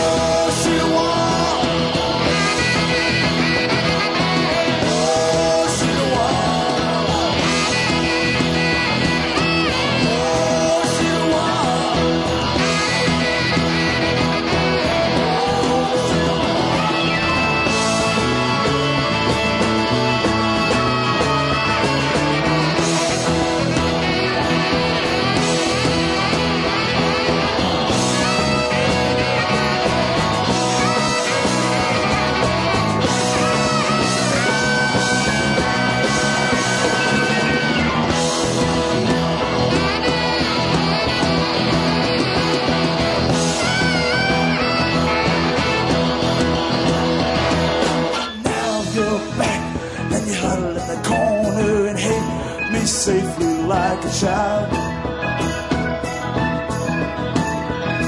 Get back on your feet. Come out into the street where love was dangerous. I think it works a lot better there than it does in Backstreets, which is always considered a baby be the most bloated, like famous, beloved Bruce Springsteen epic of them all. I think that Born to Run, you know, Scot, I want you to say something new about Born to Run because nobody else, you know, I certainly can't. And, you know, we really need to give it its due. But I will say this that the most underrated track on on this album is uh is gotta be Meeting Across the River. It's the least performed song on all of Born to Run. I think he, you know, until like this sort of like neo nostalgia era, you know, where Bruce is just bringing out all the old hits because all of his boomer fans want to see him play the classic albums front to back and stuff like that. Uh, he didn't play it more than like, you know, like 15, 16 times throughout the entirety of the 70s. But man, that is an amazing, moody, uh, atmospheric piece of music. It's about a drug deal that you know is going to go bad. Doesn't say it. Nobody is saying it's going bad, but it's obvious that these people are in over their heads. You know, hey, you know, stick this in your stick this in your pocket. It'll look like you've got a friend. You know, all we need to do is make this big score, and then we're going to be great. We're going to have it made, and you just know that no, these guys are going to end up in the East River hmm. by the end of night. It's going to be a really sad ending, and it's all implied. It's implied by that wonderful piano, that piano melody, which just sounds like you know there's like it's a it's a dusty late 2 a.m. night. It's hot.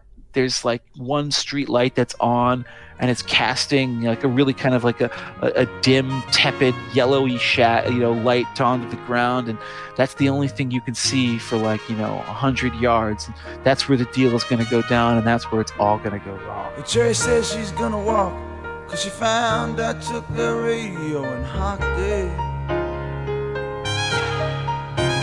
But Eddie, man, she don't understand that two grand's practically sitting here in my pocket.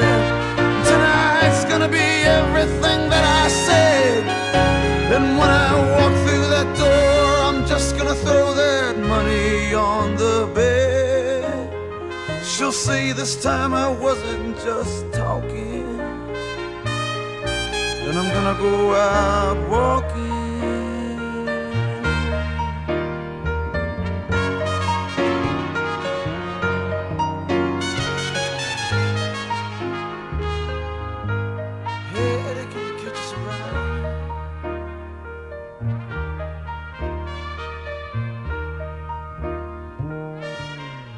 I love that song, and I think that song is so much better than the big epic that ends the album, which is Jungleland, which, as I pointed out earlier, now that's West Side Story and song. There is literally a line in Jungleland where what does he say? Is the hungry and the hunted explode into rock and roll bands.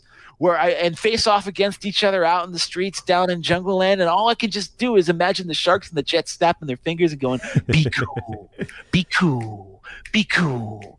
And listen, I like rock theatrics. Okay, I, I- I'm not going to pretend that I don't, but it's it's it's so kind of over the top. It's it's the it's the point where Bruce almost threatens to disappear up his own posterior in terms of like the rock theatricality. And I'm just I'm, I'm you can't see me, but I'm throwing out jazz hands here. you know, uh, it's it's it's the one moment where it almost gets a little bit silly, but it is of course is still a beautiful song, and, and who can argue with the way that it ends? Outside the streets on fire and a real death waltz between what's flesh and what's fantasy. Man, the poets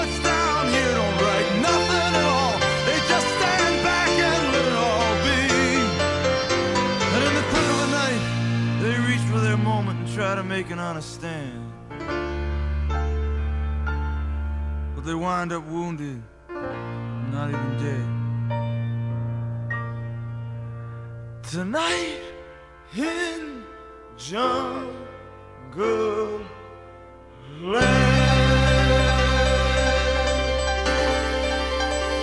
Uh,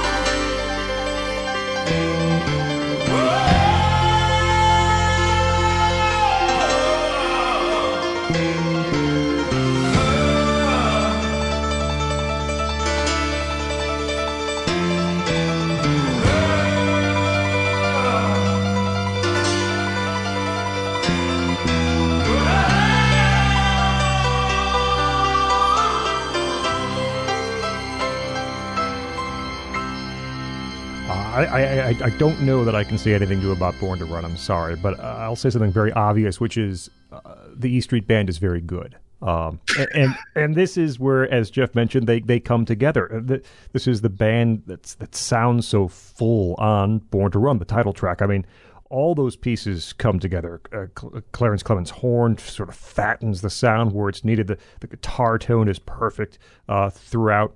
Uh, it, it's a great song. You guys have said so much about the other ones that I, I love here. Thunder Road. Jeff Jeff talked a lot about the lyrics to Thunder Road. For me, Thunder Road too is about those little those little moments in, in the course of the song. You know, the first piano, that the first guitar peals, uh, the sax solo, uh, that that the final lyric. It's a town full of losers. I'm pulling out here to win. Uh, the, the way the drums crash into the chorus, the glockenspiel, the, all these little moments that we know how many months uh, Springsteen took to get exactly right certainly pay off on Thunder Road. 10th Avenue Freeze Out is one of the greatest openings to any song ever. That that horn chart, uh, those guitar licks into the snare drum roll and the piano. It's a fantastic uh, intro, and you can hear. I'm telling you, you can hear Springsteen smiling when he when he says, you know, the big man joined the band. You can just hear that little smile uh, in the corner of his mouth as he as he has that lyric. Uh, Backstreets is great. Um, uh, I'll, I'll say this, and I know I'm going to have the wrath of Springsteen fans on me. That's that's all right. Jungleland is the one of these big, big, epic Springsteen songs that I've not been able to connect with during the course of listening to uh, the, these albums. Uh, Backstreets, yes. Uh, the ones from the last album, yeah. Uh, Jungleland, I, I don't know if I have a specific reason, I, I, but it has not hit me the way that I expected it to, given uh, the the sort of mythical status it has. It's it's uh, every top ten list of Springsteen songs. It's somewhere there. Uh, but Jungleland never quite hit me in that way. at least in these couple of weeks that I've been listening to uh, to uh, to Born to Run uh, the, the full album. This is I, I don't know it's going to make my my two albums at the end of the episode, but as Dan said, this is absolutely you know Springsteen's grasp of creating the the rock and roll album, and he got pretty darn close if he didn't get it all the way. Um, and, and you know thematically as you go from the last album, which is a lot of you know these possibilities, what might happen on the Jersey Shore and what's what's ahead.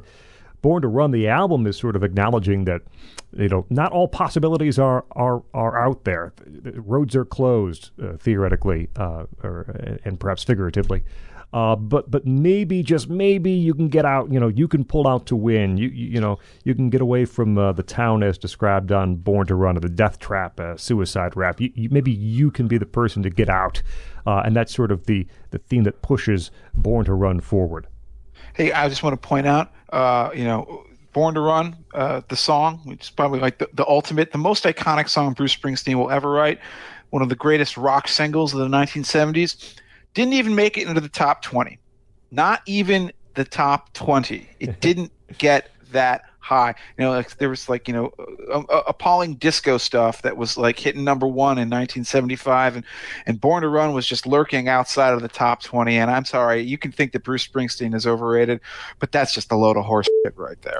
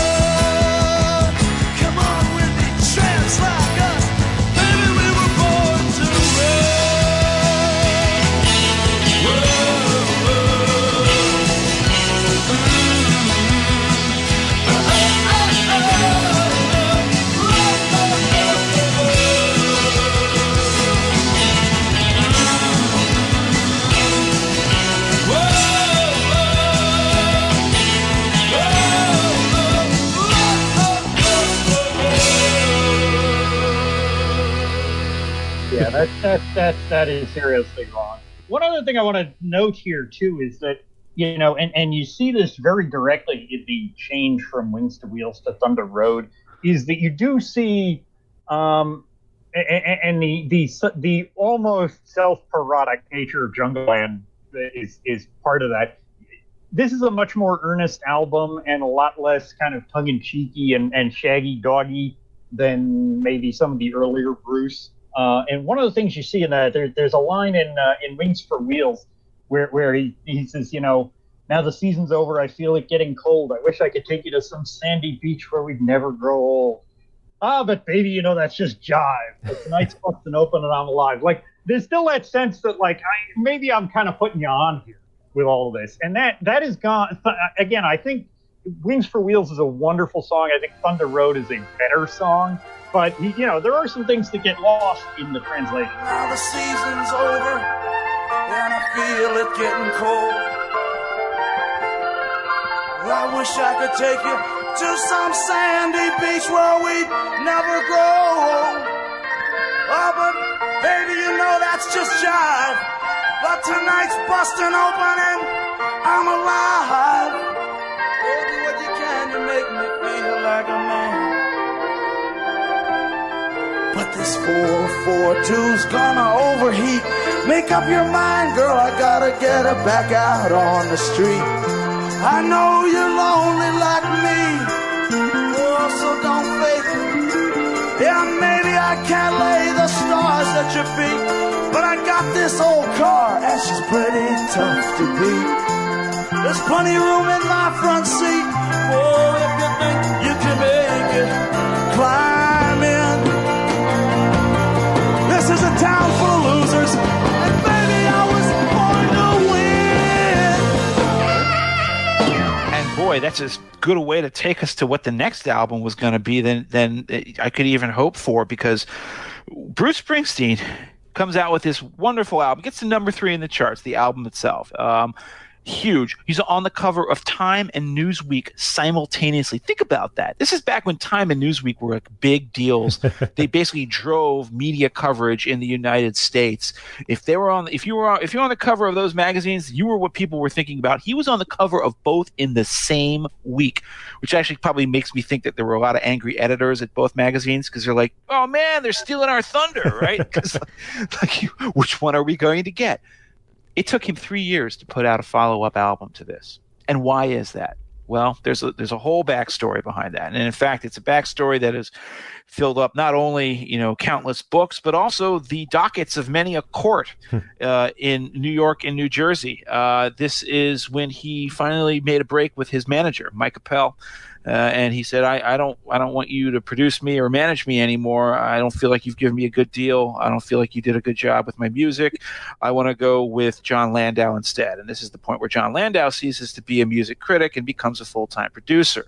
Uh, and uh, that, of course, leads Mike Appel to file a bunch of lawsuits for breach of contract. There's a lot of horrible bad blood about this. He, Springsteen tours in 1976 75, 76, 77, nonstop, basically. He's on the road.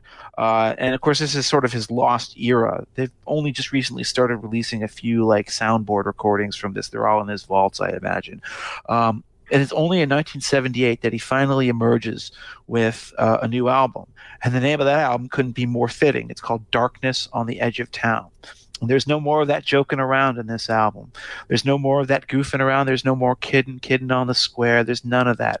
What there is is a bunch of very serious, very angry, and I would say almost laser focused thematically uh, songs about broken dreams mm-hmm. and broken lives and you know people who are going to try they might make it they might fail we don't know, and you know, ominous things lurking in the shadows of the night and in darkened corners of rooms. Uh, this is an album that I think a lot of Bruce Springsteen fans would claim is actually their favorite album. This is the one that I think, like the really hardcore Springsteen people love, especially I think because the tour that attended this album in '78 when he finally got it released uh, was just you know rapturous stuff. There's just there's a lot of great concert recordings out there, some officially released at this point. It's amazing, and like, you're not going to go wrong go listening to a, a 1978 era hmm. Bruce Springsteen live concert. Cleveland, how you doing? Are you ready to shake them summertime blues?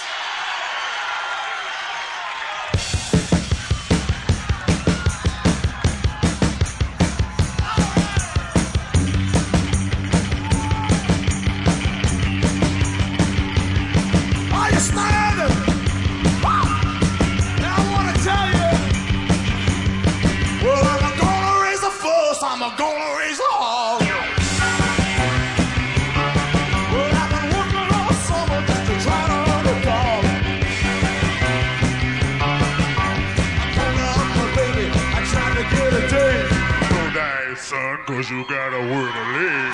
Sometimes I wonder what I'm gonna do. There ain't no cure for these summertime blues.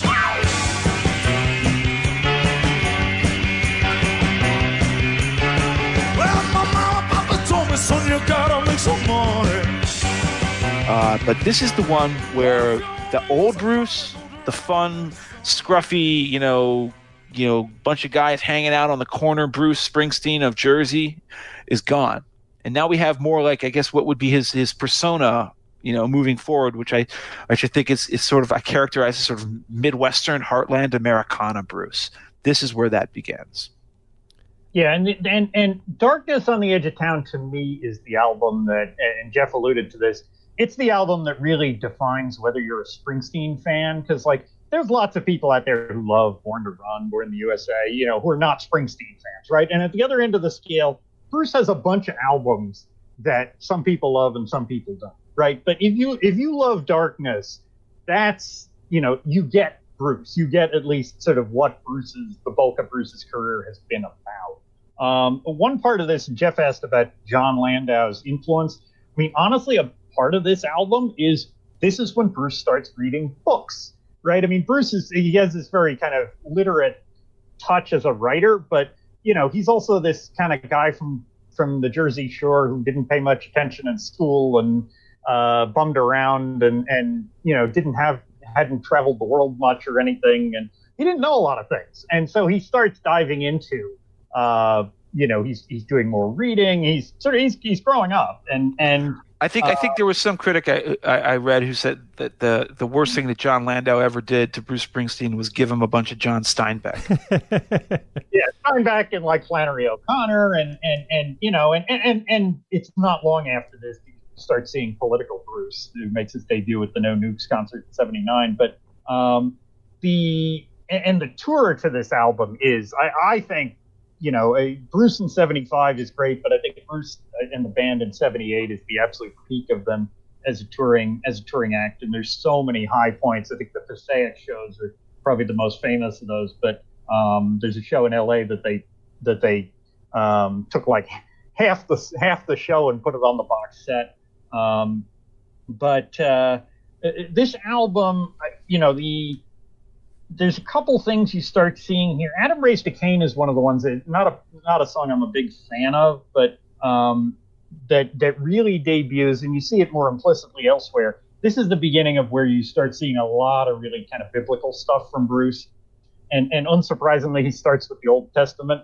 Um, you know, his he has this strain that runs throughout his songwriting of that you are pursued by your sins, mm. and and it's a very actually weirdly socially conservative thing because it's he, he over and over again he comes back to the idea that the consequences of your actions and the consequences of your parents' actions will hound you and and you will never ever get away from yeah. um you know the two sort of super highlights of this album uh badlands and the promised land which have been you know if you have been to a bruce concert at any any time in the last you know 30 odd years. Badlands is really, that is the kind of emotional highlight of the show.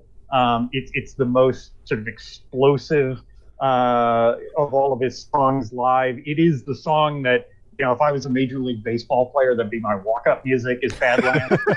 you know, that, that, that with the, the piano that just bangs away at the beginning.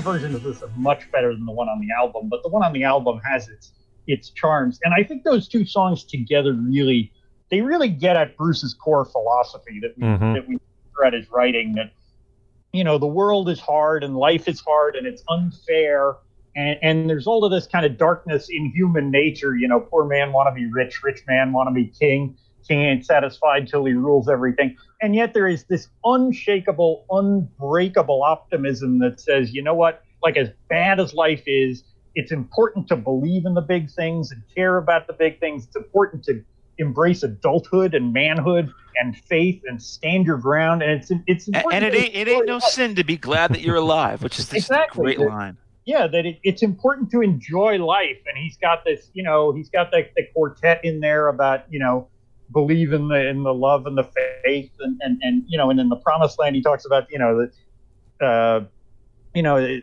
twister to blow everything down that ain't got the faith to stand its ground so it, those two songs together, um, you know, really knit together a, a sense of who and what Bruce is about and will be about for the entire rest of his career. And there's a lot of other great music on here too. And I, I certainly think that we're going to get into shortly the, the stuff that that didn't make the cut.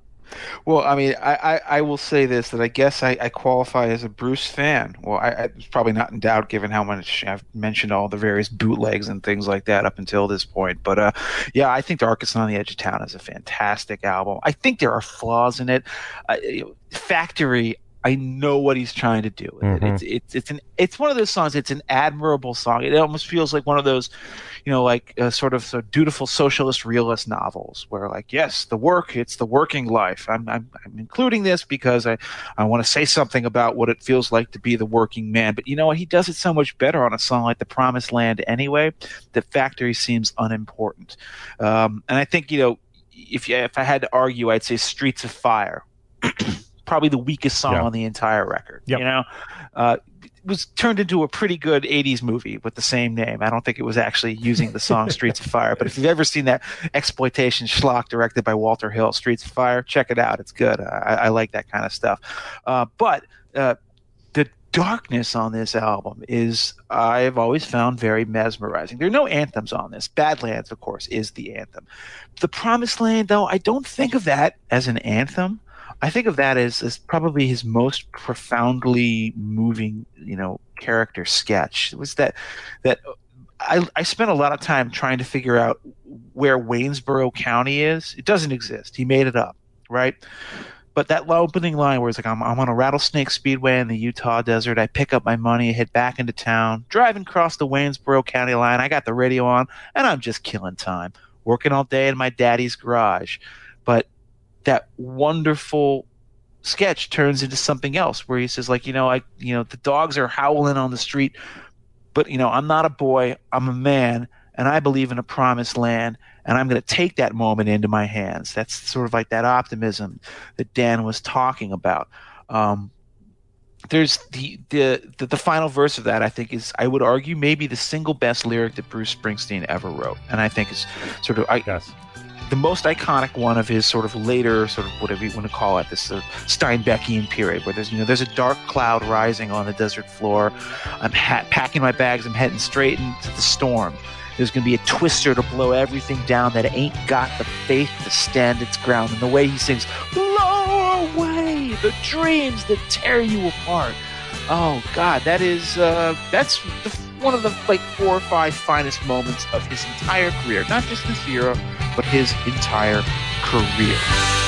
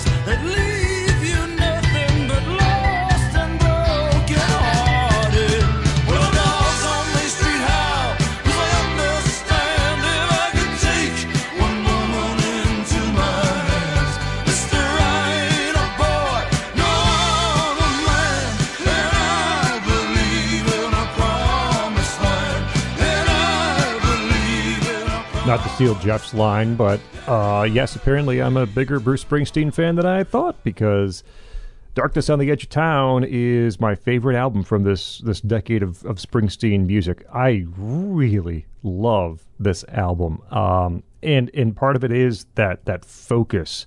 Uh, it's just you know there, there, there, were a number of songs written that, that weren't on the album, but all that remained were the were the hardest songs uh, in terms of theme and in terms of um, this this sort of dark and unrelenting picture that he's trying to paint.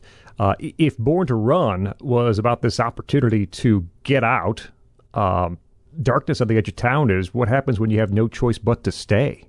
Uh, how do you manage it? Uh, go to work and, and, and get ready for Friday nights, perhaps. And uh, how do you how do you how do you how do you live in this place that you always wanted to get out of, uh, and, that, and, and, and and find all these seedy sections and things happening around town? That's that's darkness. Uh, I, I, read this Springsteen quote about uh, songs on darkness, which I love. He says, all, "All my songs are about people at that moment when they've got to do something. Just do something. Do anything." And that's how a lot of these songs are set up on darkness. Um, Dan said he wasn't a giant fan of Adam Raised a Cain, but that is the song that grabbed me by the lapels and shook me uh, about Darkness on the Edge of Town. It's such an intense song. And again, I had read Bruce talk about the production on that song, and it's it's a little different than the rest of the album. He said, "I want you know if if you if you see a picture of two lovers having a picnic in the park, Adam Raised a Cain should be a dead body, like the next thing you see, a dead body. And that's how Adam Raised a Cain should be yeah. produced. And it's very, it's just very intense. And these kind of shouted backing vocals by the E Street Band, the story about this tense relationship between father and son, and the way that Adam Raised a Cain is just shouted, repeated at the end of the song. Uh, that's the one that really made me take notice of, of what was happening uh, on this record.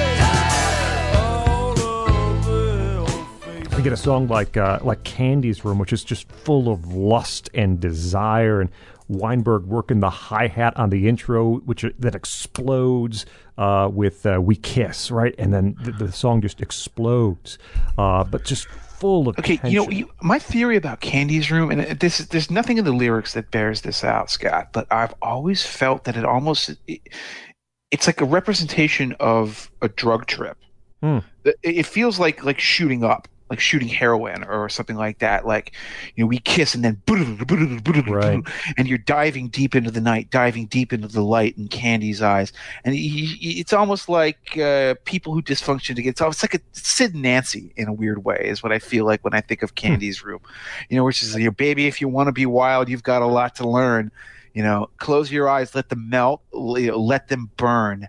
It's it's so weird. It's just a song about a man who's basically in love with a hooker or right. a call girl, right? Uh, but of course, she really loves me, even although the the the, the high priced men give her, you know, fancy gifts. Uh, she really wants me. What a wonderful, wonderful theme for him to pick up on. This is always mm-hmm. one of my dad's favorite songs too, just because I think he he keyed into like the weirdness of it. It's funny we had born born in born to run born in the usa in darkness on the edge of town at home. And uh, whenever we put on darkness this is the one that he he put on first after we got done with badlands.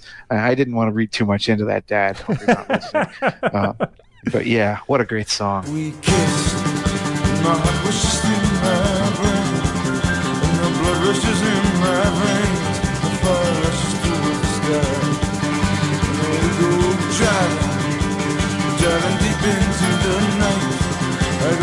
go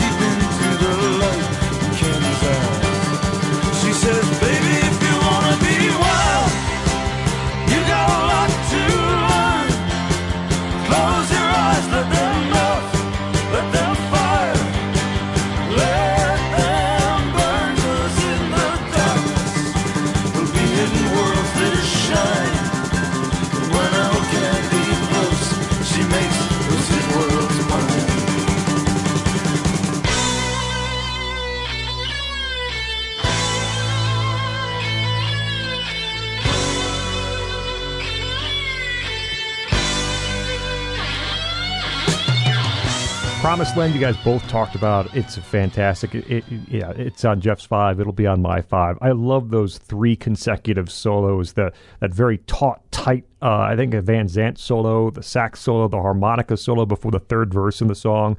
Uh, just fantastic. The the that intro, that intro piano to "Prove It All Night" has been in my head for the better part of a week. That will not go away.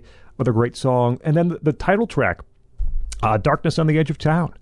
Um, wonderful set of lyrics from Springsteen. This this guy who is uh, ready to pay the cost for wanting things that can only be found in darkness at the edge of town. That is oh so descriptive. Such a great little couplet. Uh, I love that rolling piano in the verses. That that second verse, everyone's got a secret, is such a great piece of songwriting.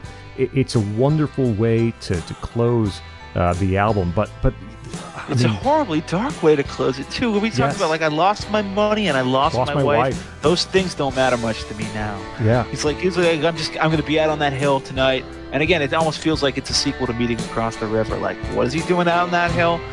You don't want to know. Yeah. it, it, it will not end well.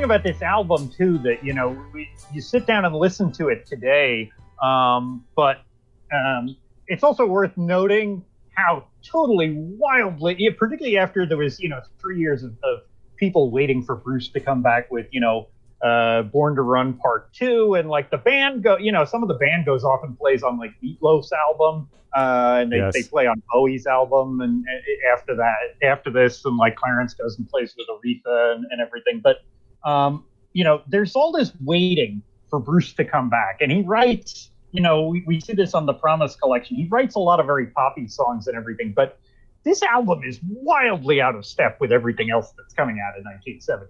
Right? I mean, he's beating them.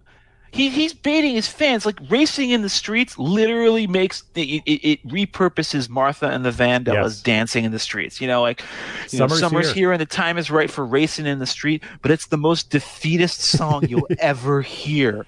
Like, yeah, we go, we shut him down, we run him in the streets. Like, yeah, that. But then what is what's that last part where uh, he's talking about his like his girlfriend? There's wrinkles around my baby's eyes, and she cries herself to sleep at night. You know, she comes home. When I come home, the house is dark. She was she sits on the porch in her daddy's house, and all of her pretty dreams are torn. She stares off alone into the night with the eyes of one who hates for just being born. Whoa, Yeah. it's the darkest as dark gets.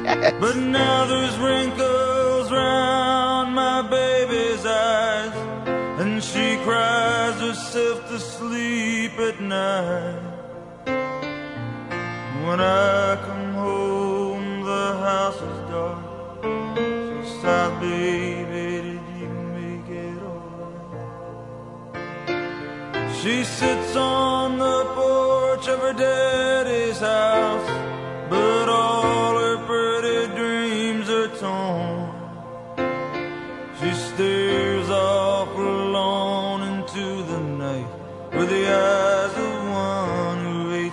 just being born.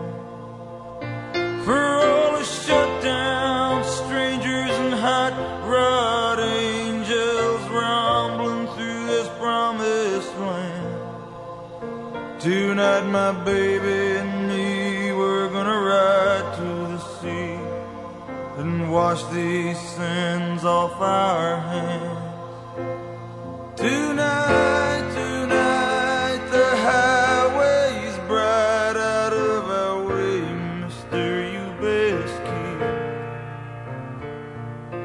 Summer's here and the time is right. For racing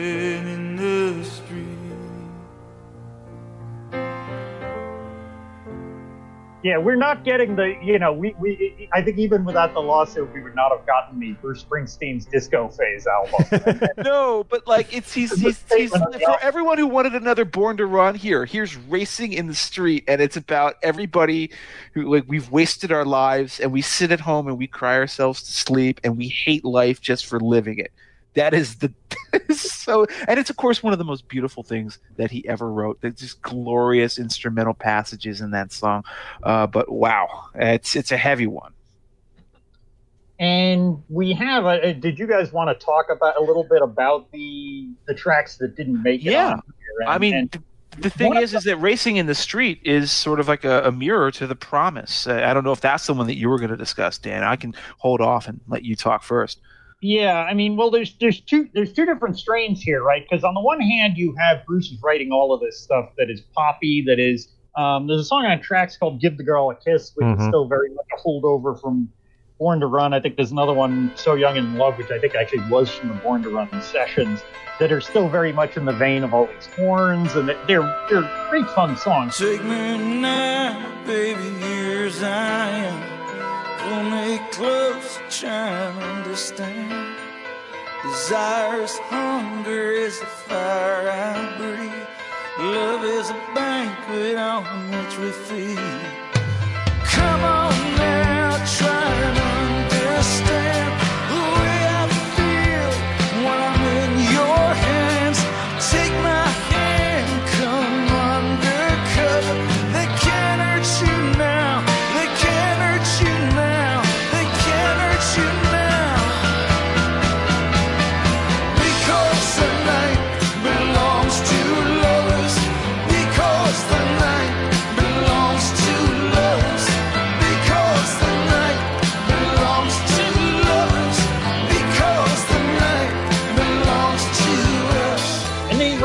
Songs. I mean, you have Because the Night, which he gives away to Patti Smith, uh, Talk to Me, that he gives away to Southside Johnny, Fire, that he gives away to the Pointer Sisters.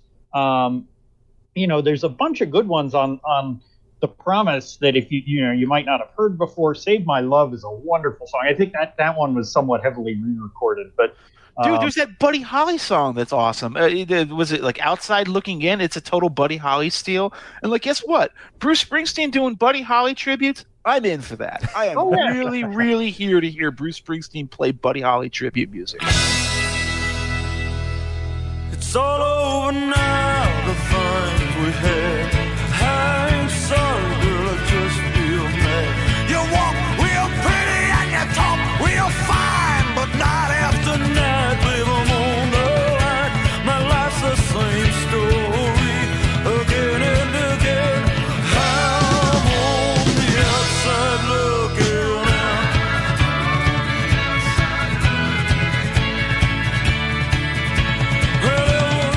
And you hear, you know these other ones i mean ain't good enough for you uh gotta get that there's so much and it's it, it's a totally different vibe but it's because it's a different vibe that it doesn't make it onto darkness Right. um but the the one that that goes i think in the opposite direction and uh, Jeff is going to hate me because I think this is the most overrated Springsteen song of all. Is "The Promise," um, and, and I think that you know the version of it that gets released on the uh, the Promise sessions is particularly dull, um, or on 18 tracks, I guess it is. There, it's on, it's on both.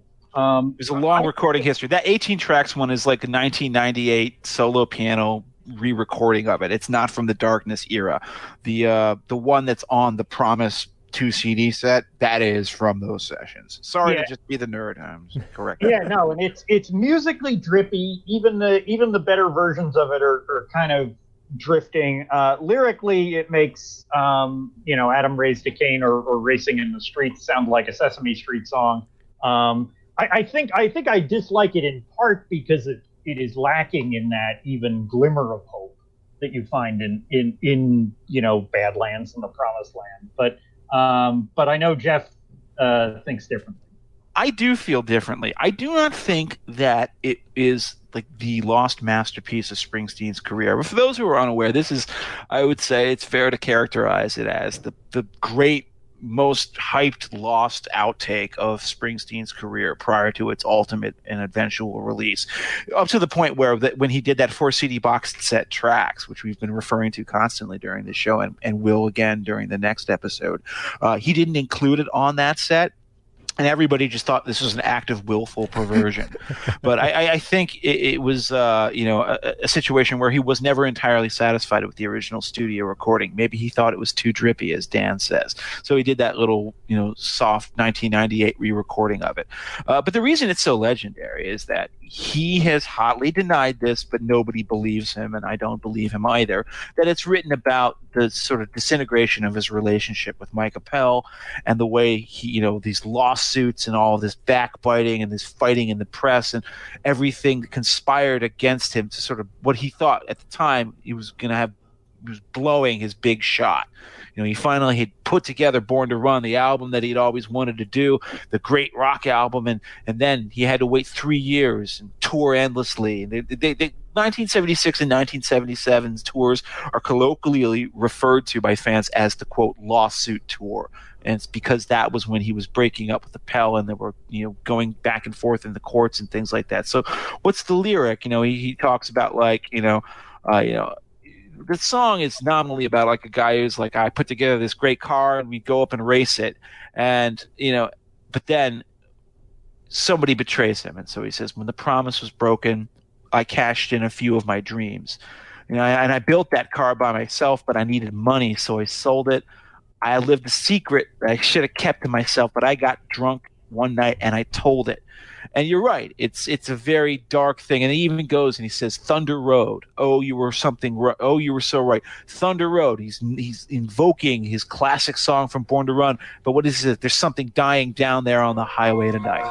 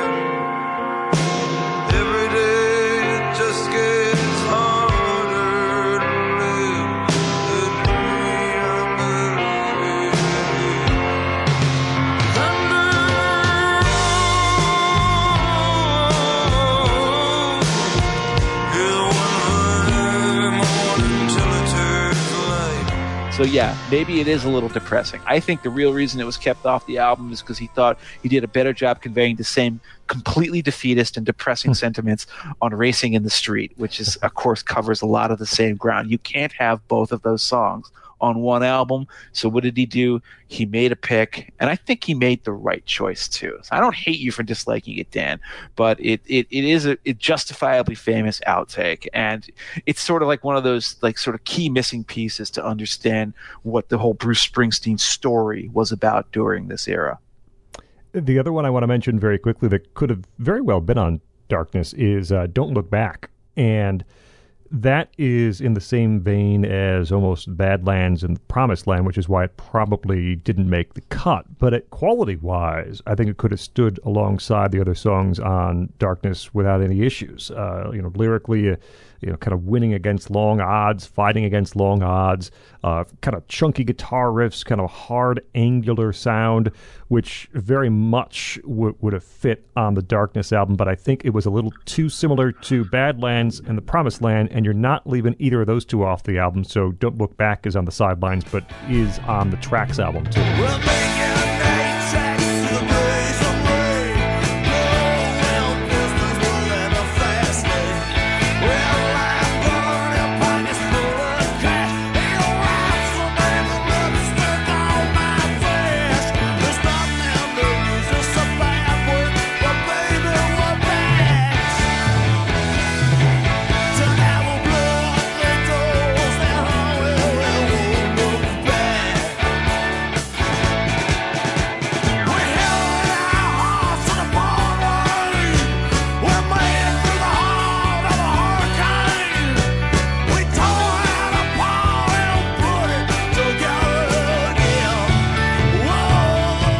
Guess that leads us to the uh, the eternal question, Scot.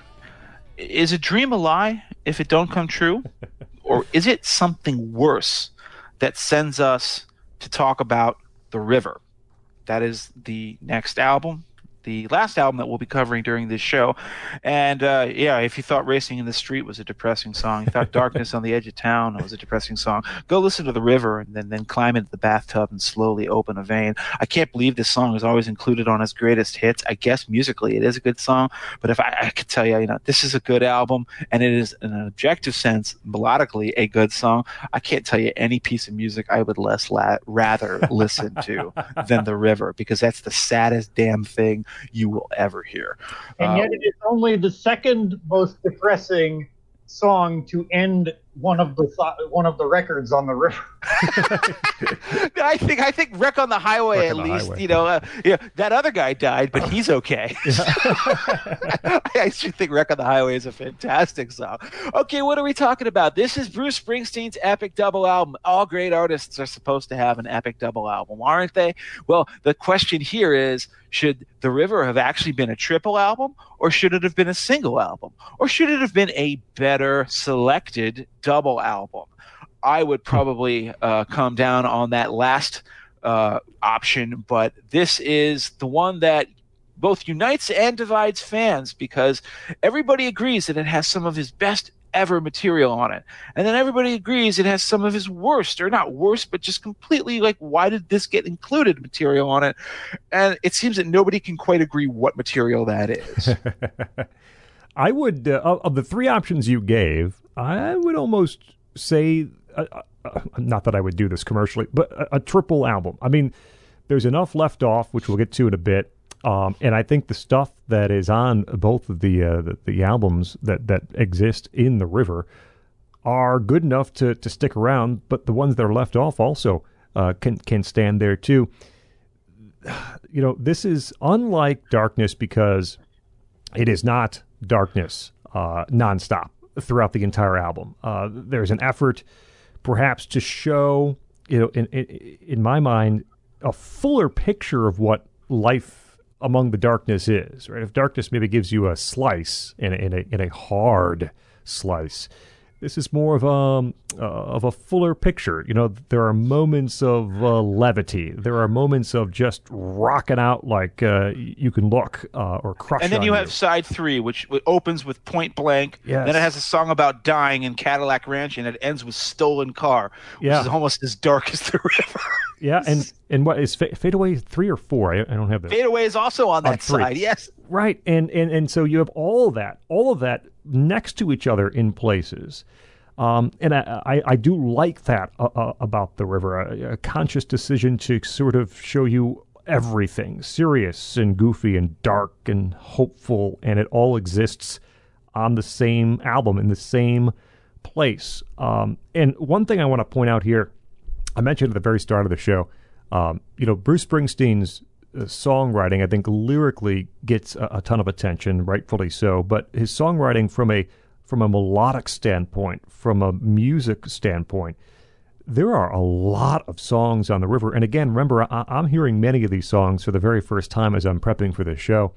There are a number of songs, and not even the ones you might think that that stuck with me in my in my head days after I heard them for the very first time. And two of them are, are, are the dark ones Point Blank and, and Fade Away uh, from that third side. When I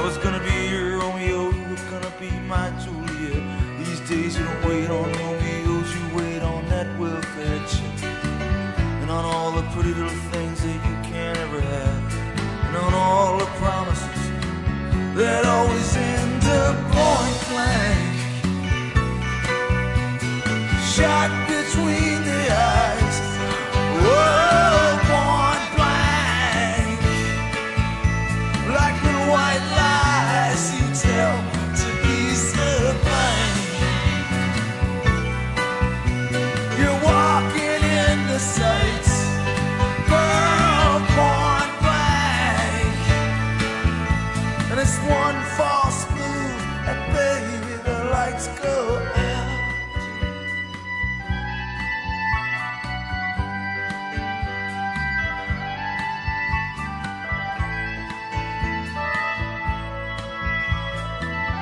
both those are, are are are not you know upbeat, happy rock and roll numbers, but both of them have this this melody, this this hook that really works well. And I think in many corners of these four records, or four sides, I should say, four records, uh, four sides, you really see how good Springsteen is at, at writing melodies. They are just super sharp, even on those slower moments. Uh, and that helps make them even more powerful. In Independence Day, another place where I think that, that the melody is just super super strong. Um, you know, th- there are there are portions here that are that are extremely light, maybe you know too light. I mean, wh- what do you think about Sherry Darling, which is uh, I think Bruce has even said is just a, it's a frat rock song. It's it's all he was trying to write, a party song. There's there's whooping in the background. There's noises. It's it's supposed to be. It was supposed Fun. to be like you know the same you know the Bobby Fuller four. I fought the law and the law won kind of a thing. That was the way I heard him. Louie. Louie. Yeah, Louie Louie. Right. Exactly. And that exists. I mean, and, and by the way, that was an outtake from um, uh, or Yes. an off-cutting from "Darkness on the Edge of Town." Yeah. it's funny about the river. There's so many of these songs that actually came from "Darkness." You thought that you thought that "Darkness on the Edge of Town" was too dark. Well, imagine if it included "Point Blank" and "Independence Day," which were both recorded originally for that album. But then, you know, right, it would have been right up there with like you know, you know a Velvet Underground album or something like that in terms of like you know bleakness. Uh, but yes, and instead there is this this sort of light and shadow contrast that goes on on the record. yeah, and, and just you know, po- and, and Point Blank, Independence Day, and Sherry Darling are all played pretty extensively on tour on the, the Darkness tour. Exactly right. I mean, almost every every single gig had one, and uh, it, they were all pretty good performances, and they're actually basically the same performances that you're going to end up hearing. Point Blank has like a longer spiel in, in the middle of it that I think ends up getting subtracted out and put into another song later. But anyways, what were you saying, Scot? No, I, I was going to allow you guys to talk as well, except um, uh, Wreck on the Highway, which uh, Dan alluded to earlier, which which closes this uh, album, is, is just so so powerful. Um, you know, the guy is haunted by seeing this hit and run crash. Uh, can't sleep. He's thinking about it. He thinks about who's affected by the crash, the wife or the girlfriend. He sees this, you know, pictures the state trooper knocking on the door, um, and and it's almost entering another section of, of songwriting in which you're not just contemplating your life in this town or you know this this dead end town, but now you're thinking about the future and what it could be and, and what what impact your life has on others' life. It's it's a it's a really interesting way to to end uh, the four sides of the river.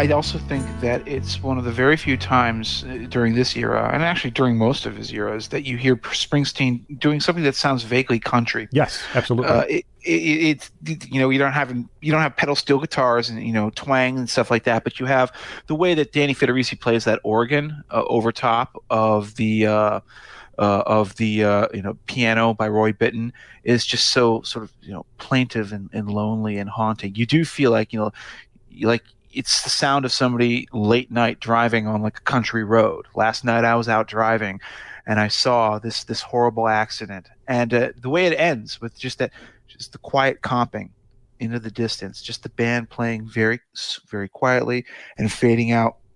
It's so low key, it's so subtle. Uh, it is, I think, one of the best moments on an album where the big upbeat pop moments are, are generally my least favorite. I mean, I don't dislike Hungry Heart. Everyone likes Hungry Heart, right? Hungry Heart comes on the radio, and you know I went to school in Baltimore, so like it's always fun when you hear Baltimore referenced in a song. Usually it's like you know Randy Newman talking about how Baltimore is dying, the city is dying, and it's hard. So it's kind of fun to hear Bruce say like I got a wife and kids in Baltimore, Jack. I went out for a ride, and I never came back it's like the old urban legend about a guy who goes out for a pack of smokes and like abandons his family, and yet Bruce somehow thinks this is like fun, good times music, right? yeah, well, that that's that's very very Bruce Springsteen thing to do.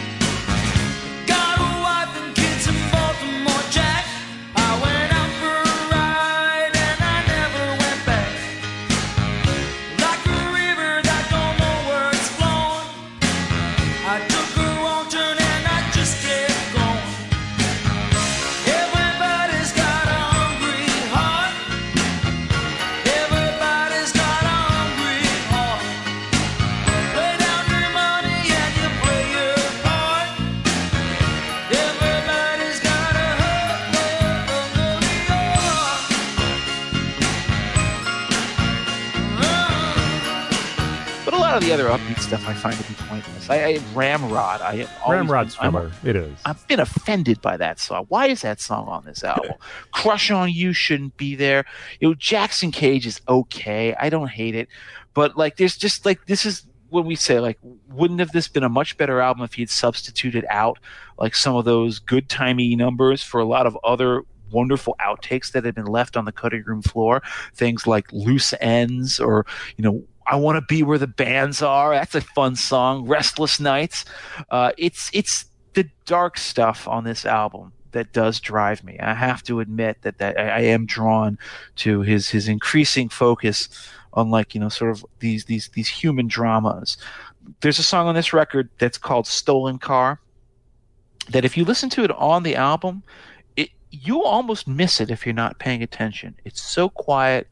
It's so calm you know he, he, it's almost like a ghostly moan in the night. You know, I'm driving a stolen car through a pitch black night, and you only get the briefest outlines of what's going on. Something is wrong. There's a, a relationship, a marriage that's fallen apart, and now this guy's just on the run. He's on the run from his past. He's on the run from his mistakes. And then you go back and you, and you hear the alternate version of Stolen Car that wasn't released. It's on tracks. I think it's been released on this big river boxed set that you can get as well. And you hear the full version, a completely different version, a more sort of like a kind of a classical Springsteen approach. Uh, and uh, it's one of the very few songs that will make me cry where like you know he talks about sitting across the river and you know there's there's a you know there's a party going on across the river. You can see the dancing. You can see the the the the, the party lights shine. And then he talks about how I can remember how uh, great it I can remember how it felt inside when the preacher said to me son you can kiss the bride. Mm. but then, then as I touched her pretty little lips I felt it all slip away through my fingertips. He's dreaming about you know, reuniting. Last night I dreamed that I'd, I'd called her and I said I'd, I'd, come back and we'd get back together. And now what is he doing? He's just driving a stolen car. And the worst part about it is that nobody even sees him. Nobody sees him as he drives by. He's just fading into non-existence. That is Bruce Springsteen at his greatest.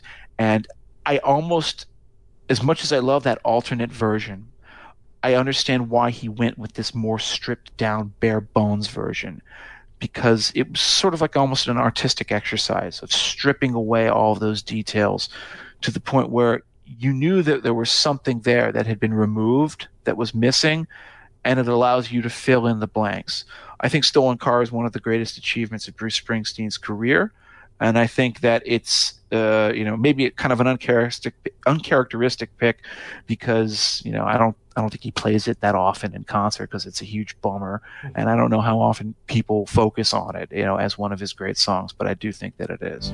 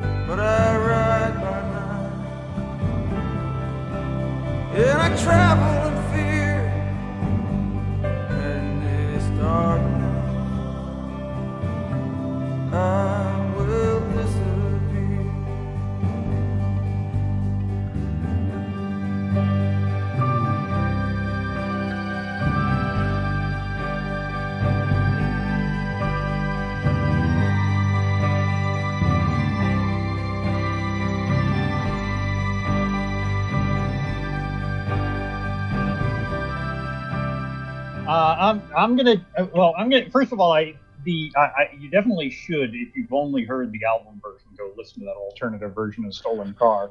Um, and I do like the alternative version better. I, I really think the, the the songs that could have come off this album, honestly, I've never liked Stolen Car or Drive All Night, which runs on for eight and a half minutes. Ah, well, you're wrong about Stolen Car, obviously, but you're right about Drive All Night. That's terrible. It, it, I get why that song had to be that long, but the mere fact that it's that long kind of drags and there could have been something else there. I mean, the other songs, you know, as you said, things like Jackson Cage and, and I'm a Rocker and, and Crush on You, those are good songs, uh, but they're kind of generic. They, they, could have been replaced with other things. Um, Point Blank also, I think, is one where there, there's a big like musical intro that, that Bruce has done sometimes uh, to that song live, and I think it, it, it actually is better than the um, than the way it's arranged in the, the studio. Um, but this definitely, you know, Bruce, of course, had recorded a single album and threw it out and decided to do a double album. This is not a case of, you know, sometimes artists who sort of back themselves into a double album either because they felt they should record one or because they couldn't edit themselves. Bruce very clearly made a decision that he wanted this album to feel long and sweeping, right? That he wanted to contain all these different themes uh, and and that's that's why it is the album is the way it is. Um, you know, I love uh, I love Sherry Darling. It's probably my favorite song on the album.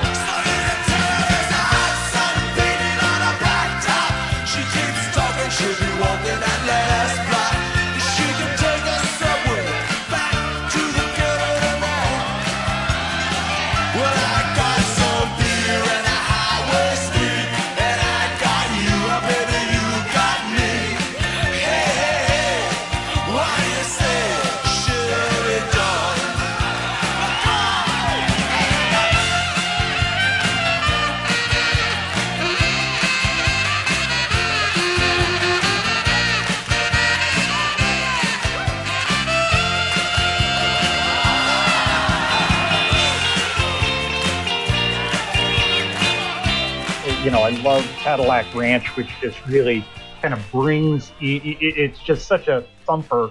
Um, there's an even better. I think one of the the best live version of that. I think he does one in the uh, the Tempe, Arizona show in 1980. Just takes off. But you know the the way just he brings every piece of the band into that song in succession and and you know makes brings them all to the fore uh, is tremendous. Um, you know, there's so many good songs on here. Out in the Street is excellent.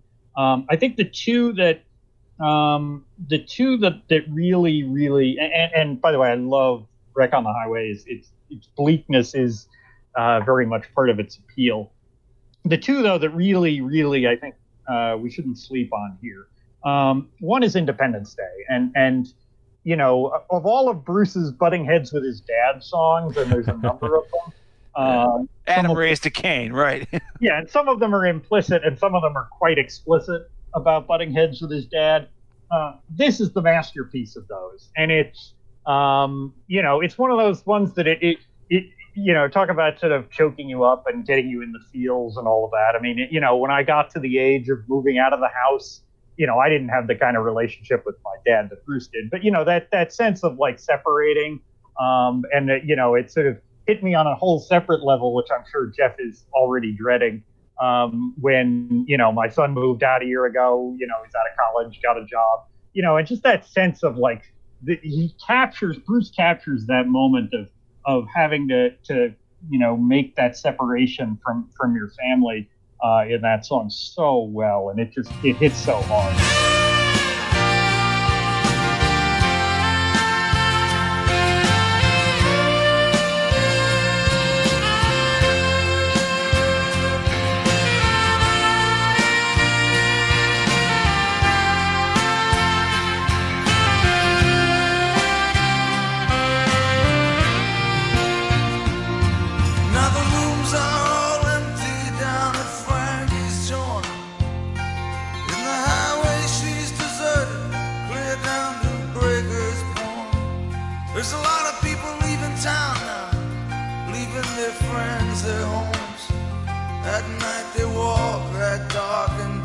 highway all alone.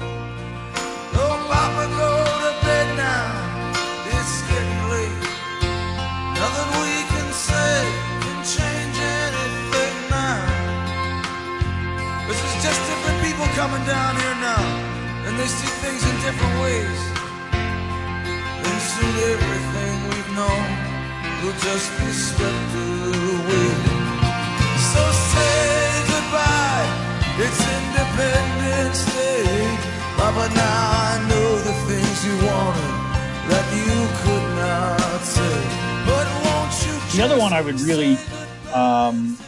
Highlight here is the price you pay, which is, and again, another song that that that directly in, uh, evokes, you know, sort of this biblical uh, Moses um, mm-hmm. imagery, um, and and and lays out again this idea of consequences that there are just some things that you just you have to make certain compromises and he talks elsewhere on the record you know that uh, you know i want to marry you about you know having to face up to our responsibilities right. This is a very much a Bruce turning 30 and, and thinking about adulthood record. Um, but the price you pay is just, it's tremendous. It, it really is. It's, um, you know, it's such a strong melody um, with the piano. And, and this is a song, I heard him do this live when he did the entire river at a show in 2016. And this is one song, Price You Pay, is definitely a song that, that has gotten richer as Bruce, um, you know, is older uh, and plays it maybe at a slightly different. I think he played it in a different key, different, slightly different tempo, but so where it kind of sails. The song kind of sails, um, but it's it's a tremendous song on the record, and it it, it is very powerful piece. Uh, you know that that that has grown over time.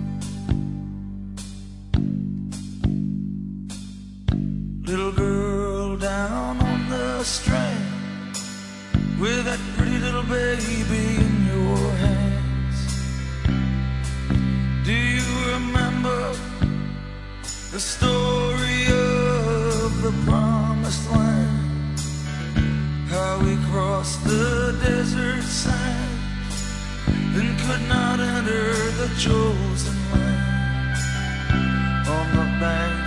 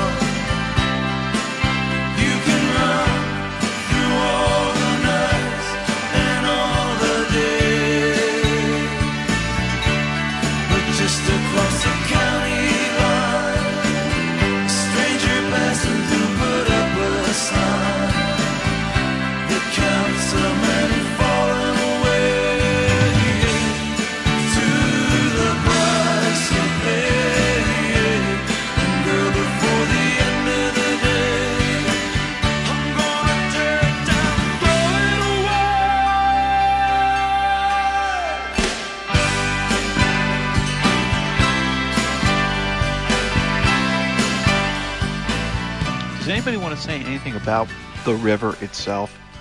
The title track, as I joked at the, the outset here, was one of the most famously depressing hit singles of all time. This is a song about uh, what was it? You know, I got Mary pregnant, and man, that was all she wrote. And, and for my was for my 18th birthday, I got a union card and a wedding coat Mhm. and then you know like and then that horrible thing like you know like you know i act you know all of our dreams have died and you know i act like i can't remember and mary acts like she don't care but i can and re- it's a it is, it is a good song, and it's it's it, it. I mean, it's it almost plays like something you would play in a you know like tenth grade sex ed class. Like kids don't get your girlfriend pregnant. Like, premarital sex is bad here's why Yeah. I mean, look, I you know I went to Catholic schools, and believe me, that was this song was more or less like a, a morality play, um, and it's uh, you know Jeff mentioned Bruce being Bruce's father being part Dutch, and that's where his name comes from. But don't forget Bruce's you know his mother is Sicilian. He has a very kind of you know this kind of deep Catholic school background. I mean, it's a beautiful song. Uh, it's just one of those songs where I've grown tired of it simply because the relentless gloom almost seems like, as you said, as you implied, Dan, a parody of Springsteen.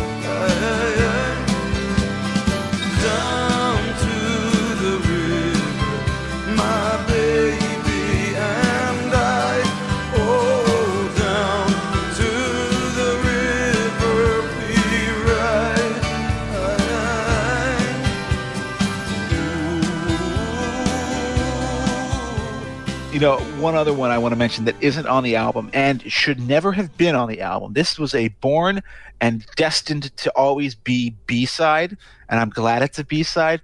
But I love it to death because it's maybe one of the, the most hysterical songs that Bruce Springsteen ever wrote. It's a song called Roulette. That's Are you great. guys, yeah. okay, this is Bruce Springsteen's major nuclear paranoia song, but because it's Bruce Springsteen, he wrote it like it's a like a Sylvester Stallone action film. Yes. All right. That's what I, I have actually have written down here. The narrative could be a movie script. That's it's exactly Right. the way it reads. They stopped me at the roadblock. They put up on the interstate. They put me in detention, but I broke loose and then I ran. They said they wanted to ask me a few questions, but I think they had other plans. It's like that is literally the climax of an action film. In fact, Yeah. I think it actually feels like it comes out of like you know the the ending of Close Encounters of the Third Kind when Richard Dreyfuss is trying to get up to like Devil's Mountain or whatever. But it's it's it's obviously written in the wake of Three Mile Island, and it, it, it is it is would never it would have been the worst mistake in the world to include it on the album because it's so jarring, eh, you know, relative to the sort of somber and thoughtful sort of personal stories that are being told on this record. But man, I love it to death. I love it to death because it's like you know, it, it's again, it's a great story. It's like I was a fireman on Rikers. I did my job, Mister. I've been cheated. I feel like I've been robbed. Uh, he's talking about like how his, his neighborhood got shut down because there was like a nuclear explosion or like you know a Mhm. release of gas or whatever, Chernobyl style. Um, you know, and you know, and then now he can't get back into his his neighborhood to find out what happened, and the authorities are trying to detain him. And again, this is just this wonderful, wonderful sense of frothing paranoia that you'd never associate with Bruce Springsteen because he's He's normally so controlled. He's so focused. He's so measured. He's really careful about how he presents himself in this part of his career. Uh, and then you have this where he's just like he's like a bug-eyed Alex Jones kind of thing. Folks, you got to hear Roulette.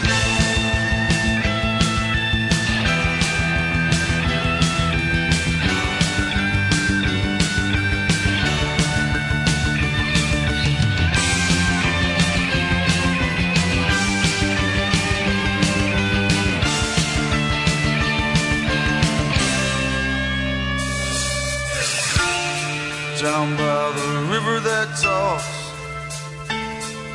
The night speaks in search, lights and short web radios fall.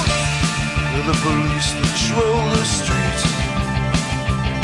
But I left behind the man I used to be, everything he believed, and all that belonged to me. I tried to find my way out to somewhere where I thought it'd be safe. They stopped me at the roadblock and put up on the interstate and put me in detention. But I broke loose and then I few questions, but I think they're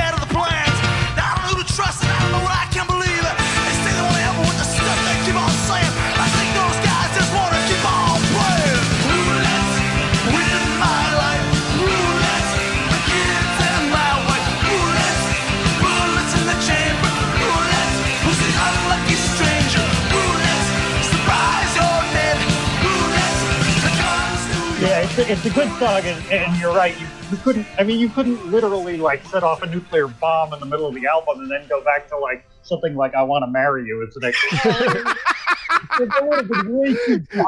Yeah, in the annals of like really great tracking decisions is putting you know roulette right after uh, you know fade away and wreck on the highway or something. like that. There's a lot of good stuff he left on the cutting room floor, though. Yeah. From this, uh, Jeff mentioned loose ends. We took what we could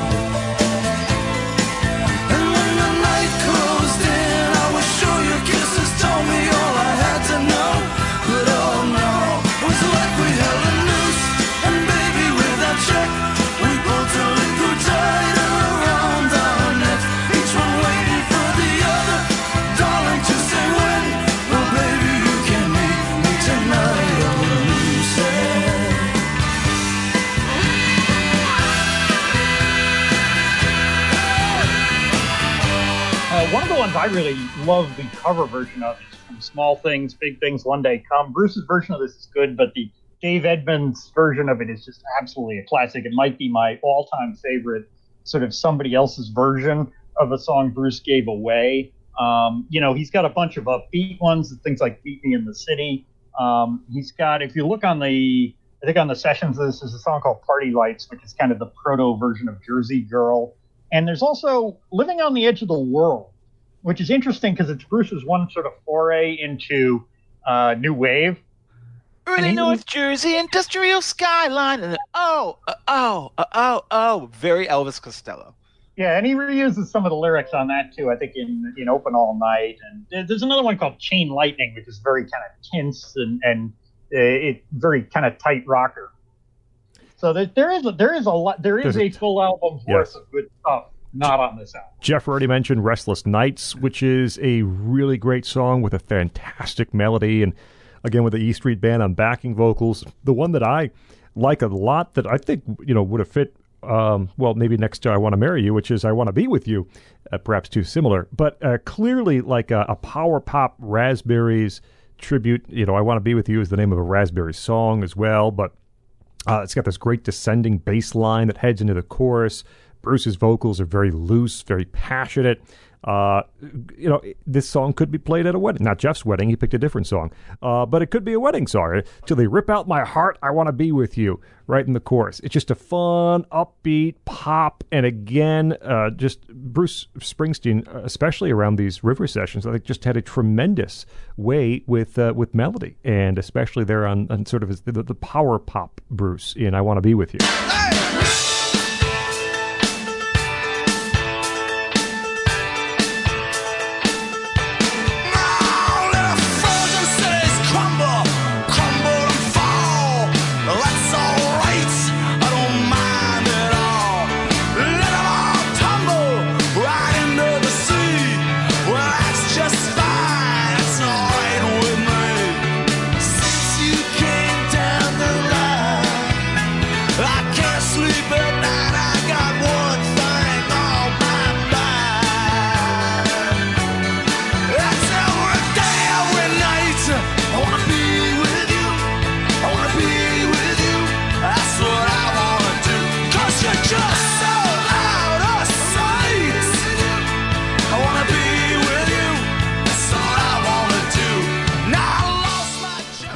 so many wonderful B-sides and outtakes from the River sessions that there's no way you can ever really mention them all. There's an alternate version of You Can Look, but You Better Not Touch that's better than the one that was actually released on the album. It was the one that he was going when when this was supposed to be a single single disc album. That was the one he was going to put on. It's kind of a rockabilly thing. That's great.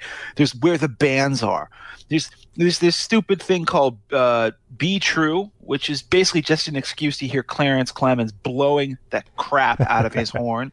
And you know, it's all about the, the, the actual verses themselves, the melody. It, it's it's it's by number stuff. It, it isn't very inspired, but then all of a sudden you get to to Clarence going. Wah, and you're like, yeah, and you're just like doing that thing where you're fist pumping in the audience at a stadium. Uh, there's, you know, uh, was it Bring On the Night? Nobody ever talks about that song. It's another one that just like, found its way out on tracks. You could get lost for a very long time in the stuff that didn't make it onto the river. And then you have to reckon with the stuff that actually is on the river itself. You know, you, you can't just listen to, you know, Cindy and Ricky wants a man of her own and Dollhouse all the time. You're gonna have to reckon with uh, Wreck on the Highway and Stolen Car and Point Blank and things like that. Um, this is, I would say, it will kind of go down and sort of this is the way we'll end this first episode of the two-parter. See, this is his most musically fertile period. The the mm-hmm. period that runs from like the 1979 uh, the River Sessions in 1970 and 1980, but all the way through to the Born in the Run, Born in the USA sessions. So going all, all the way through 84, uh, he's going to put together, release, and record and keep in the vaults, and then only release much later more music than he ever does throughout the rest of his career combined.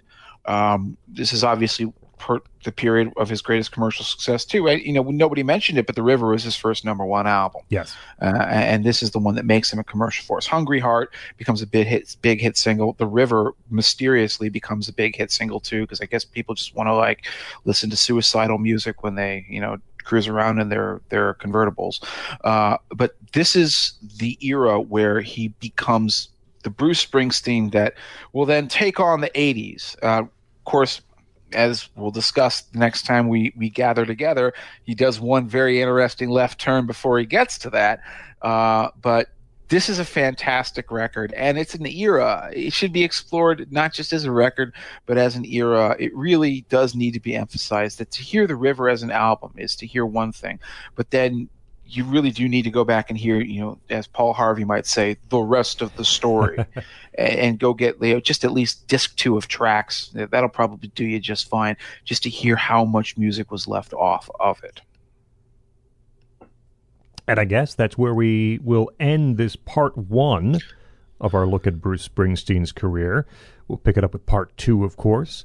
Uh, and we're going to do a little different here, of course. An interesting variation. Yeah. So we always do, you know, in a multi-part episode, we do give you the two albums and the five songs at the end of each episode, to sort of break down the career. But because there is so much uh, material left on the cutting room floor that would uh, eventually emerge, and because Jeff owns every second of Bruce Springsteen playing live from 1972 through 1979 or whatever it is, uh, we're gonna do a, a, a we're gonna do five songs that you can find on the you know releases and then five songs that either are uh, are are you know B sides or, or left off of albums or emerge later or or live tracks to sort of give you a, more fuller uh, fuller picture of what Springsteen was doing during this time. So you're actually going to hear well up to 30 different songs from your three hosts here today.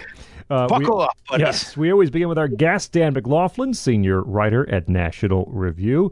Dan, you, the two albums and then uh, a total of 10 songs. All right. So the two albums, of Born to Run has to be one of them. And honestly, I'm going to go with The River. Uh, I mean, I think The River and Darkness are both, it's, it's hard to choose between the two, but I think of the two, The River has more songs that I enjoy listening to the studio versions as opposed to the live versions of them. Um, but they're both tremendous albums, and The River maybe gets the, uh, the vote because it's longer, so there's more music. Um, the five songs, I, I, think, I mean, one of those has to be either Thunder Road or Born to Run. I, am going to go with Thunder Road. Um, I think it's just it's just a tremendously evocative piece of music. Um, Badlands, for I think the reasons that I already said. uh, Independence Day, The Price You Pay, and I, I, think we may even have an interpretive disagreement here over whether the songs that are on um, tracks in the other releases, which which bin they belong in. But uh, I'm actually going with one of those here, which is Loose Ends, which is not on the. It, was from the River Sessions. It's on. Uh, it's on tracks. It's on 18 tracks. Um, so you can get a, a you know an officially released studio version of it, and it is just such a tremendous song. Uh, really, really great, uh, you know, powerful lyrics and and and music together. Um, the five, the five not official releases. Um, two of these are going to be covers. Uh, one is Bruce doing uh, Bob Dylan's "I Want You" from Live at the Main Point. And, and generally speaking, I think I think we probably are all in agreement that there's there's a lot of sort of famous great Bruce shows that you should own uh, from, you know, 78, 75, 80, you know, the Nassau Coliseum show in, in 1980, for example, on New Year's Eve.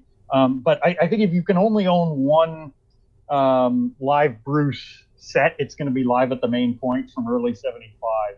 And he does a live version of Bob Dylan's I Want You that is achingly beautiful. It's one of the greatest covers I've ever heard. Well, now,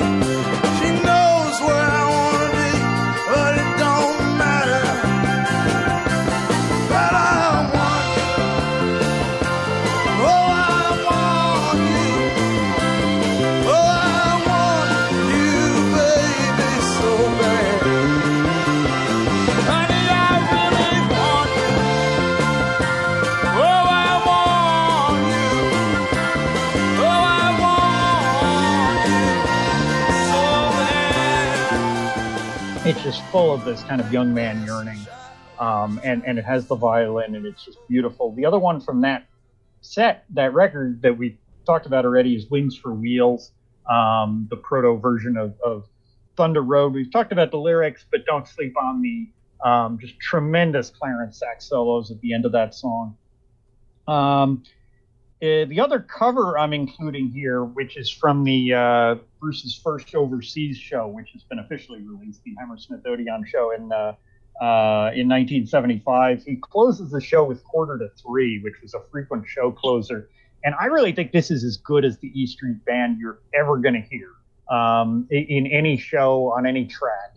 Um, it's really just about my favorite live Bruce performance. It captures the breakneck tempo the the amazing cohesion of the band. It's if you can see the live version of it, it's kind of funny because you know Clarence is in his like white three piece suit and Little Steven's in his you know one of these real 70s red suits, and the rest of the band is dressed like they showed up for a construction job. Bruce is wearing a ski hat, but um, yeah, the whole performance is amazing. They stop and start. Bruce holds the crowd in the palm of his hand. Um, they've got, you know, Clarence is like he's literally spinning in circles while he's doing his sax solos. It's just it is a, a virtuoso of, of live music.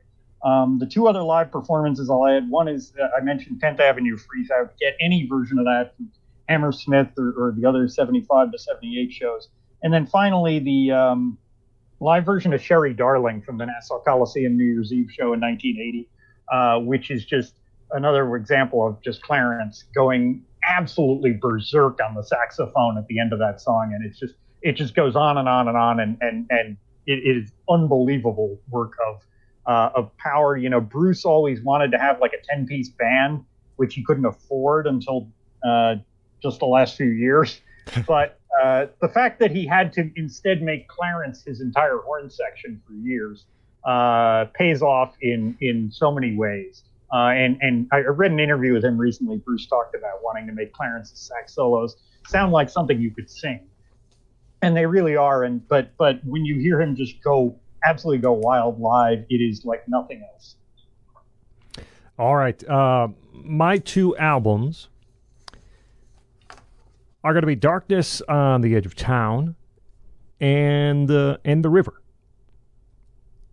Into the songs, and I, I for the songs at least to maybe give a template for people like me who are somewhat new to Bruce Springsteen's catalog.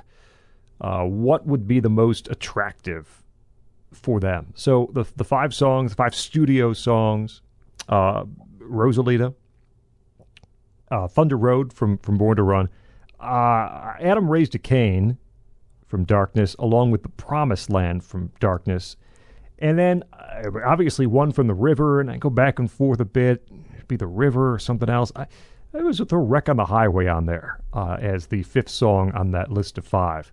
For the, the live and, and those left off tracks, I, I'm not totally um, not capable, but I'm not qualified to sort of go through these live performances and say one is so much better than the other, I think, because I have not heard anywhere near as much live material as Jeff or Dan. But there's two songs, two live performances I'll, I'll, I'll point to. Uh, one is the, the Spirit in the Night from the uh, from the Hammersmith show in '75, which again, Spirit in the Night and the in the in the uh, album version is fine. You'll never want to listen to it again if you hear it live. That's a fantastic version. And the other live one I'll point out is one that Dan mentioned earlier in the show, which is Incident on 57th Street from the Nassau performance in uh, in 1980, which is out there and available. Those two live performances, I think, really elevate both of those songs quite a bit. So the three songs, uh, not on any of the albums proper, The Fever, um, I Want to Be With You, which we just talked about uh, with The River, and then an outtake from Darkness. I, I think Don't Look Back would be again would, would fit just fine next to anything else on the album, but it's just a little too similar to two of the most important tracks on there, Badlands and, and The Promised Land, and so that was left off. But Don't Look Back is well worth tracking down. Jeff, over to you. Well, uh, I'm going to surprise absolutely nobody by saying that the first album I'll choose is The Wild, The Innocent, and The E Street Shuffle. I'm actually a little bit scandalized that neither of you picked it. Uh, it is very clearly Bruce's best record. And then the second one was tough. I didn't know whether I was going to pick The River or Darkness, and I think I'm going to go with Darkness on the Edge of Town. From this era, uh, just because it's more streamlined, it's more focused. It doesn't have the the upbeat and fun anthemic numbers that you get on uh, the, the river, uh, but it it has uh, sort of a relentless a relentless laser focus that it, it, serves it very well. Even though there are a couple tracks which I you know I think maybe bit, could have been removed or substituted out for other songs. My five songs for is just as really regular studio discography. First one would be Kitty's Back from the Wild the Innocent. Scot was right. He knows me well. After three years of doing this show together, he understands exactly what it is that's gonna, you know, uh, honk my horn. And that is a song that absolutely does it. I love every aspect of it. I especially love the instrumental breakdown. If you want to understand why David Sancious was so such a wonderful part of the E Street Band in the early phase of their career, here is why. Uh, second would be Incident on 57th Street. Might be the best song of all time might be Springsteen's best song of all time. Uh, there might be another one coming up on the the second episode of this show that we'll discuss that competes with it, but it's up there. Third, Thunder Road. Put a gun in my head. I have to pick one from Born to Run. It'll be Thunder Road. Fourth is The Promised Land. It's kind of the same situation on Darkness. It's a very even album. There's a lot of fantastic highlights, but The Promised Land is the one that's always spoken to me. And then finally, if I had to pick one from the river, ah, I, I, I wavered on this or Point Blank, but I think the one that I go with is Wreck on the Highway, which uh, I think is is probably the finest closing song that Springsteen has ever had in his career, uh, precisely for being so low key and understated. Uh, for my five live and outtake songs, the first one I'll say is Tokyo, and the band played. It's live. Uh, if you get my two CD compilation, it's actually a hybrid of two separate performances. but the one that, if you want to go find it on YouTube, it's June 3rd, 1974. That's the one you want. Second, I'd say Zero and Blind Terry. It's an outtake from the E Street Shuffle sessions.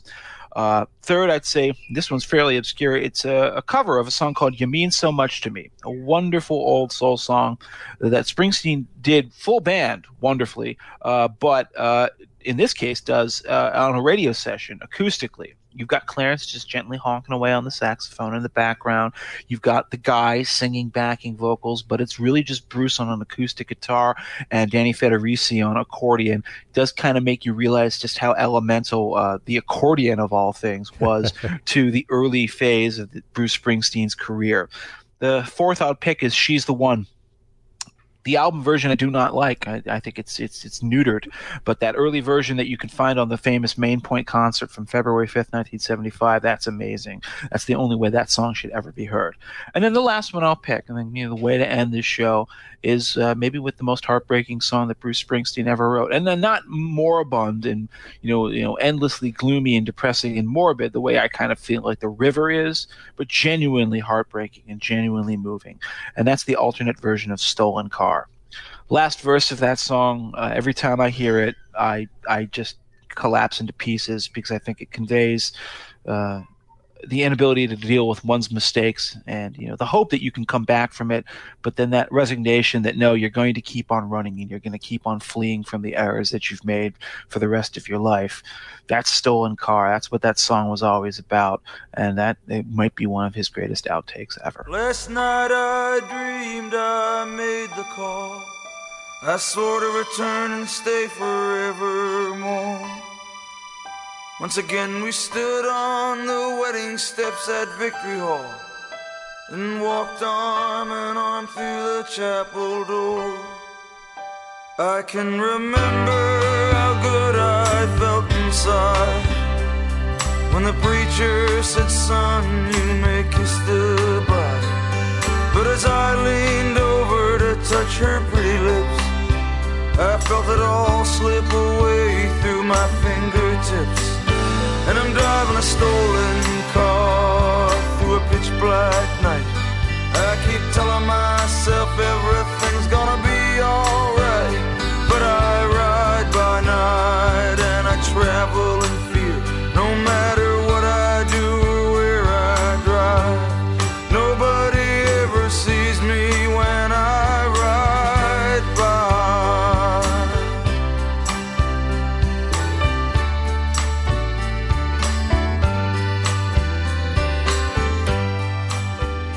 the Political Beats look on the first, well, not exactly half, but the first decade or so of Bruce Springsteen's prolific career. Back in a couple of weeks for part two, in which we'll have to cover a whole lot of time and uh, not a whole lot of uh, of uh, recording time, and not a whole lot of show time. But that's a that's a problem for a different day. I expect at least an hour on the album Magic. well, we'll see we, about we that. can't won't do a Springsteen show without a really long encore, guys. That's a good point. We're going to come back and play Twist and Shout for eight minutes. We, we uh, thank our guest on the program, a senior writer for National Review, Dan McLaughlin. You can find him on Twitter at Baseball Crank. Dan, we expect you to be back for the next show, or else it's going to be very awkward. All right. Thanks to uh, Jeff Blehar, of course. We finally take care of at least half of one of the big ones left hanging out there, and uh, I, I hope we have uh, done justice thus far. We're big Gabe hunters, Scot. We're taking down all the big beasts. Yes. Find Jeff online at Esoteric CD. My name is Scot Bertram. Find me at Scot Bertram on Twitter. Subscribe to our feed. New episodes coming to you through Apple Podcasts, Google Play, Stitcher, or TuneIn. Go right to nationalreview.com and click on podcasts. You can find us there as well. This is Political Beats. Find us on Twitter too, at political underscore beats. Join the conversation or on Facebook as well. Search for Political Beats. This has been a presentation of National Review. This is Political Beats.